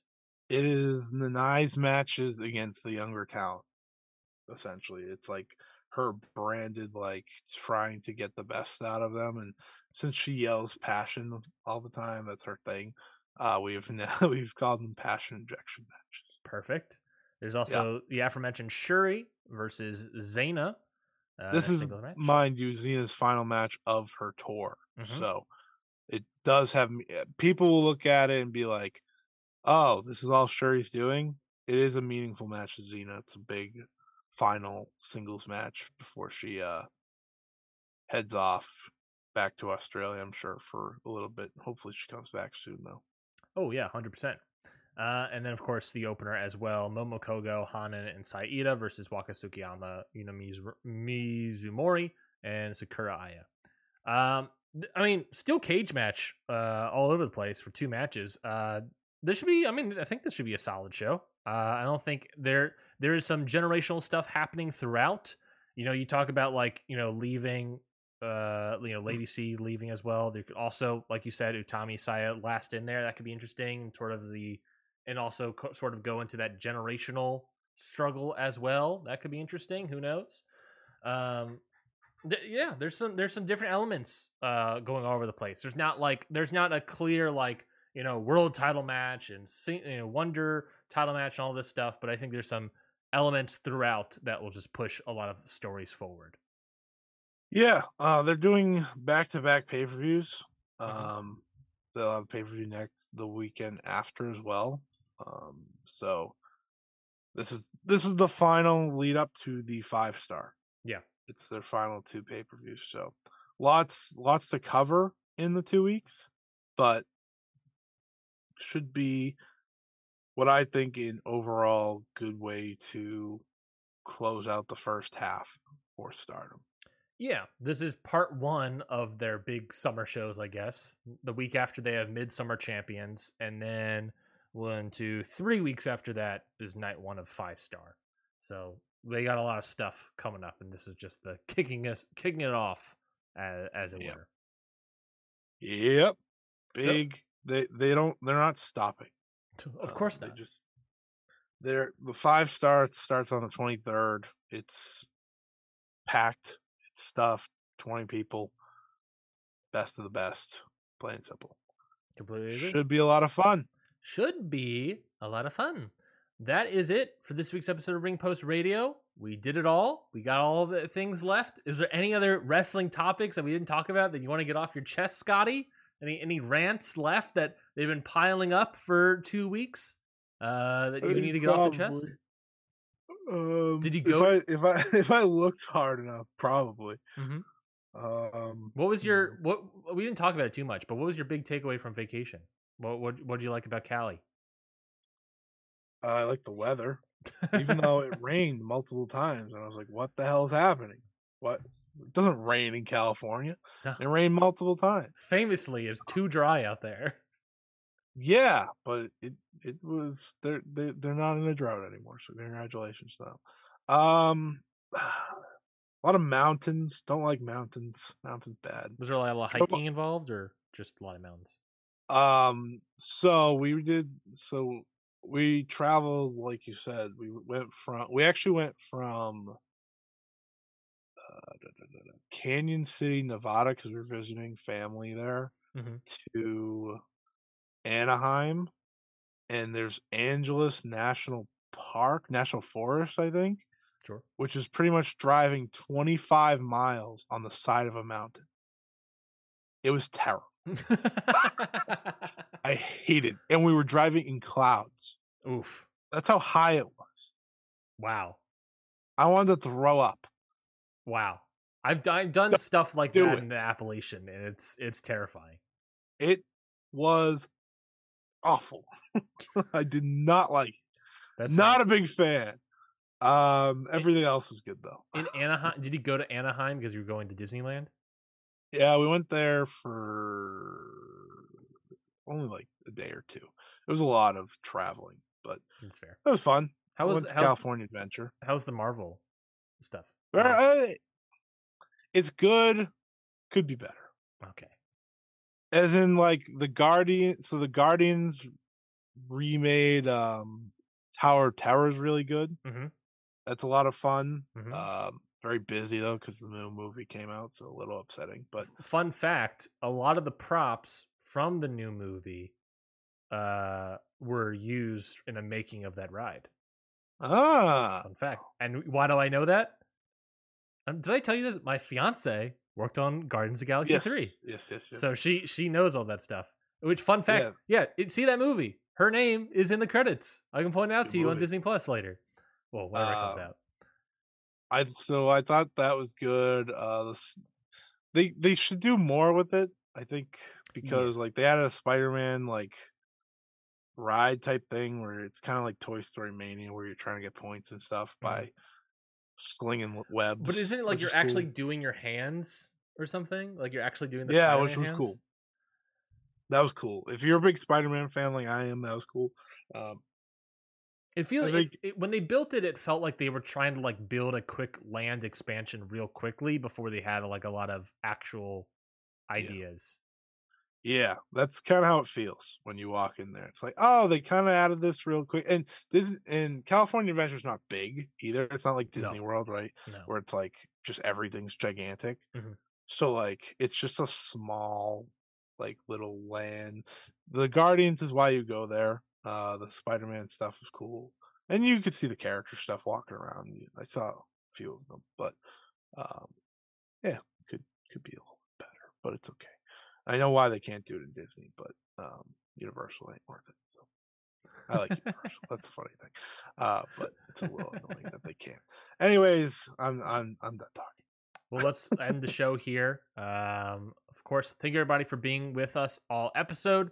If you did not watch the video version and you're somehow listening this without watching the video version, subscribe to the podcast version. Subscribe to the audio feed. We would greatly appreciate it if you did. Uh, some every once in a while we'll drop in audio only uh, episodes of Ring Post Radio. So I think it's very important to subscribe to Ring Post Radio wherever you get your podcasts. Apple, Google, Spotify, wherever that may be. I think it's very, very important, like we did last week, which was an interview with Noah's global PR representative, Justin Nipper. Um, I thought it was a fascinating interview uh, to learn more about the Noah side of things. Uh, so definitely go check that out. That is on the audio only podcast feeds for Ring Post Radio. Also support us at patreon.com forward slash countout pod, which you can now on Patreon start a free trial, a seven week, seventh week, seven day free trial uh, on patreon.com forward slash countout pod. So uh, for the first week, you can get, you know, the $5 feed of countout and get listen to as much content as you can within that first week um, from us. So I, it's a good way to dip your toes for free into the Patreon feed, and then you can dip your toes more and stick around uh, on those tiers as well. We'll have another episode of Ryan hasn't seen anything coming out t- tomorrow. Uh, what is that match? I don't remember ask off me. the top of my head. Let's see. I can pull it up right here. Episode two. Hopefully, there's no audio that comes out here. Let's see. Episode two is going to be NXT Takeover. It's the NXT Takeover match between Sami Zayn and Shinsuke Nakamura. And we watched that for the first time, or I watched that for the first time ever. And that'll be coming out to the patreon.com forward slash kind of pod tomorrow. So definitely go check that out. Scotty, any plugs and what was your match of the week? Um, my match. Oh Jesus, my match of the week that we didn't talk about would be. Good luck. What other matches did you watch this week? Oh, I did actually watch Dynamite, so I'll say uh BCC versus the Hung Bucks. That was a good I one. don't use, I don't use Hung Bucks anymore, but I use Hung Bucks still because I think that's a funnier name. Um, that that was great, just nonstop action, bell to bell. Um, I liked Cole and MJF too, but I preferred the main event by far. And uh, um, gonna have an interview out with Mio Momono again. I think it just came out, so go check that out. West Coast Pros, Mio Momono. Yes, yes, semi uh, the finalist of Mhm. the Queen of Indies tournament. So go check that out. She talks uh, about a match with Sari, uh, winning the AAAW championship, Queen of Indies, Masha Slamovich, all that good stuff. And yeah, that's that's it because I haven't started up anything. I'll probably have a lot of stardom content the next two weeks with two pay per views. Um, and then five star Grand Prix is right around the corner. So I got to start previewing that as well. Mhm. And of course, keep listening to Ring Post Radio. We got a lot of good things lined up. And uh I think Stardom Road came out this past week too. It did. It come out last week. out. I was about to say the Mayu Iwatani as double champion episode came out this past yeah, week. I didn't promote that until like three days after because my my scheduling was all messed up, That's fine. and I had twi- I had Twitter notifications off Mhm. the whole vacation, That's very which smart. was wonderful, really refreshing. Um, highly recommend it. Probably highly recommend it for life, but I did it for the vacation. Um, and it was a lot of fun. So thank you, and uh, look forward to being back next week sometime because we're doing a double hit next week. hmm All the more reason to join the Patreon because we got Forbidden Door uh, post show happening on the Patreon next week, baby. Bye. Um, my plugs. Follow me on Twitter at Ryan Knightsey. I really don't tweet there at all, but you can follow me there. Um, I don't really have like a lot of plugs uh, beyond the plugs I've already made. Um, but I will say, uh, my match of the week was speaking of. I mentioned them a lot this this episode for whatever reason. West Coast Pro. They had a show called Kid Zombie. I think you were in the area possibly for this show, uh, and it had a good match. Had a pretty good match. Kevin Knight versus Bryan Keith. Uh, I thought it was a really good match. I wasn't as high as some other people, and I will say this: I like Bryan Keith, but he doesn't click for me for whatever reason all the time. He is one of those guys. You might have a guy like this, Scotty, where it's like someone that everyone likes that for whatever reason you can't really just get into. You don't like it's not necessarily that they're bad or anything. You understand that they're fine or they're good, but it's Yeah. just there's something that is not clicking for you. Adam Cole was also that for me, where it's like there's something about him. Where it's That, just like ah, has it it always been Adam Cole for you, or or like current Adam Cole? Uh, current Adam Cole for sure, but I think that's I think the difference for I I think it's always Adam Cole, honestly. Sure. because That's fair. Because I think he's a fair previous option for that. injury, it was like I was not really into the undisputed stuff, and this one, it's like he just looks like a shell of his former self right now. That being said, I gave the match four stars this past week, so uh, so maybe he's back. Uh, but do you have a guy like that where it's like a Bryan Keith, where it's like you understand he's good, people like him a lot, but just something's not clicking for whatever reason? I have like fifteen people. Fair enough. Fair enough. Miro would be one of the options. Sure. Sure. I'm, I've always been a guy that's like, I get that he's good. Like you see the Redeemer stuff. It's like I get it. He just doesn't. He's not necessarily my cup of tea. Yeah. Um, I think. Magnus, of is course. Did you say Magnus? Yeah, you're not a Magnus maniac. I. That's that's probably more NWA's problem than anything else. Um, I think another guy I feel like that with, and you know, people might get mad at me, but Jeff Cobb for the longest time. Really? It took a long it took a long time for me to like Jeff Cobb Interesting. because I always thought he's fine. He has good matches, but I don't think his ceiling is for me is as high as other people think it is. Like I think he's oh, I guess Ishii, right? Oh, Ishii I've is said it on one. the show. Ishii's a He's probably one. the main one. Yeah, that's probably true. Though I've I've liked Ishii more past year than I did prior. Um, and then I go back and watch his old matches that I really like now too. Mhm. So I've kind of fallen off that, but uh, for a long time he was the one. Mhm. Uh, Maybe yeah. Malakai Black too. Uh, Malakai Black is like his his like weirdness stuff. That's just like ah, you know, come on, get it together. man." Yeah, So I get yeah. it. I get is- it. like I said, there's a lot. There's a lot of guys. I have a I have a long list of guys that I'm like, eh, well, but I also have people that I like a lot more than others. So that's kind of how it goes, right? Like you like Evil more than others. Um, well, like hold on. Tama more than Tom- I would say I like Tama Tonga more than others. Evil, That's true. evil. Some of it, some most of it is ironic. most of it is ironically liking evil. Uh, Yeah, that's but, uh, funny. yeah, but yeah. Uh, I guess that's our that's our question of the week, our Ring Post Radio question of, of the week. What what? I probably like Swerve Strickland more than most people. no. I think a lot of people like Swerve. I think a lot of people like Swerve right now. Well, like I've said, he should be world champion. He's still not. Oh, well, that's that's AEW's thing. Yeah, Um, damn, damn it, Tony Khan. Perfect. Well, I think that's it for this this week's episode of Ring Post Radio. End it right there. Uh, thank you everybody for uh, for subscribing to Ring Post Radio. Thank you so much for being along the ride for 100 plus episodes. We appreciate it. Uh, we'll be back next week with our Forbidden Door post show on patreon.com forward slash counter pod and our other show, which will take place at some time. Follow at Count Pod to figure out when that will be, probably. Uh, until then, we'll see you all next time. Goodbye. This has been a Count Out Podcast. Hey, have you guys heard of the new show on the Count Out Network, the Ichiban Sweetcast? It's the brand new New Japan Pro Wrestling podcast starring the International Wrestling Grand Prix. That's me, your good friend Curtis Spears. And me, your bad friend Rafe Hewson. And we're here to talk about everything New Japan Pro Wrestling reacting to everything, getting worked up, getting very happy, sometimes crying. Kind of like like something else we used to do, right? Oh yeah, yeah. That, that was the old uh, Okada Shorts podcast, right? Ah, that's right. And if you love that show, you're going to love this show because it's exactly the same show. Yeah, we just had to change the name. Yeah, we we did. But you can check it everywhere on a social media handle that we haven't made yet. Yeah, we're really new to this. So, what you can do is search on your favorite podcast catcher of choice. Look for the Ichiban Sweetcast. Sweetcast, Ichiban.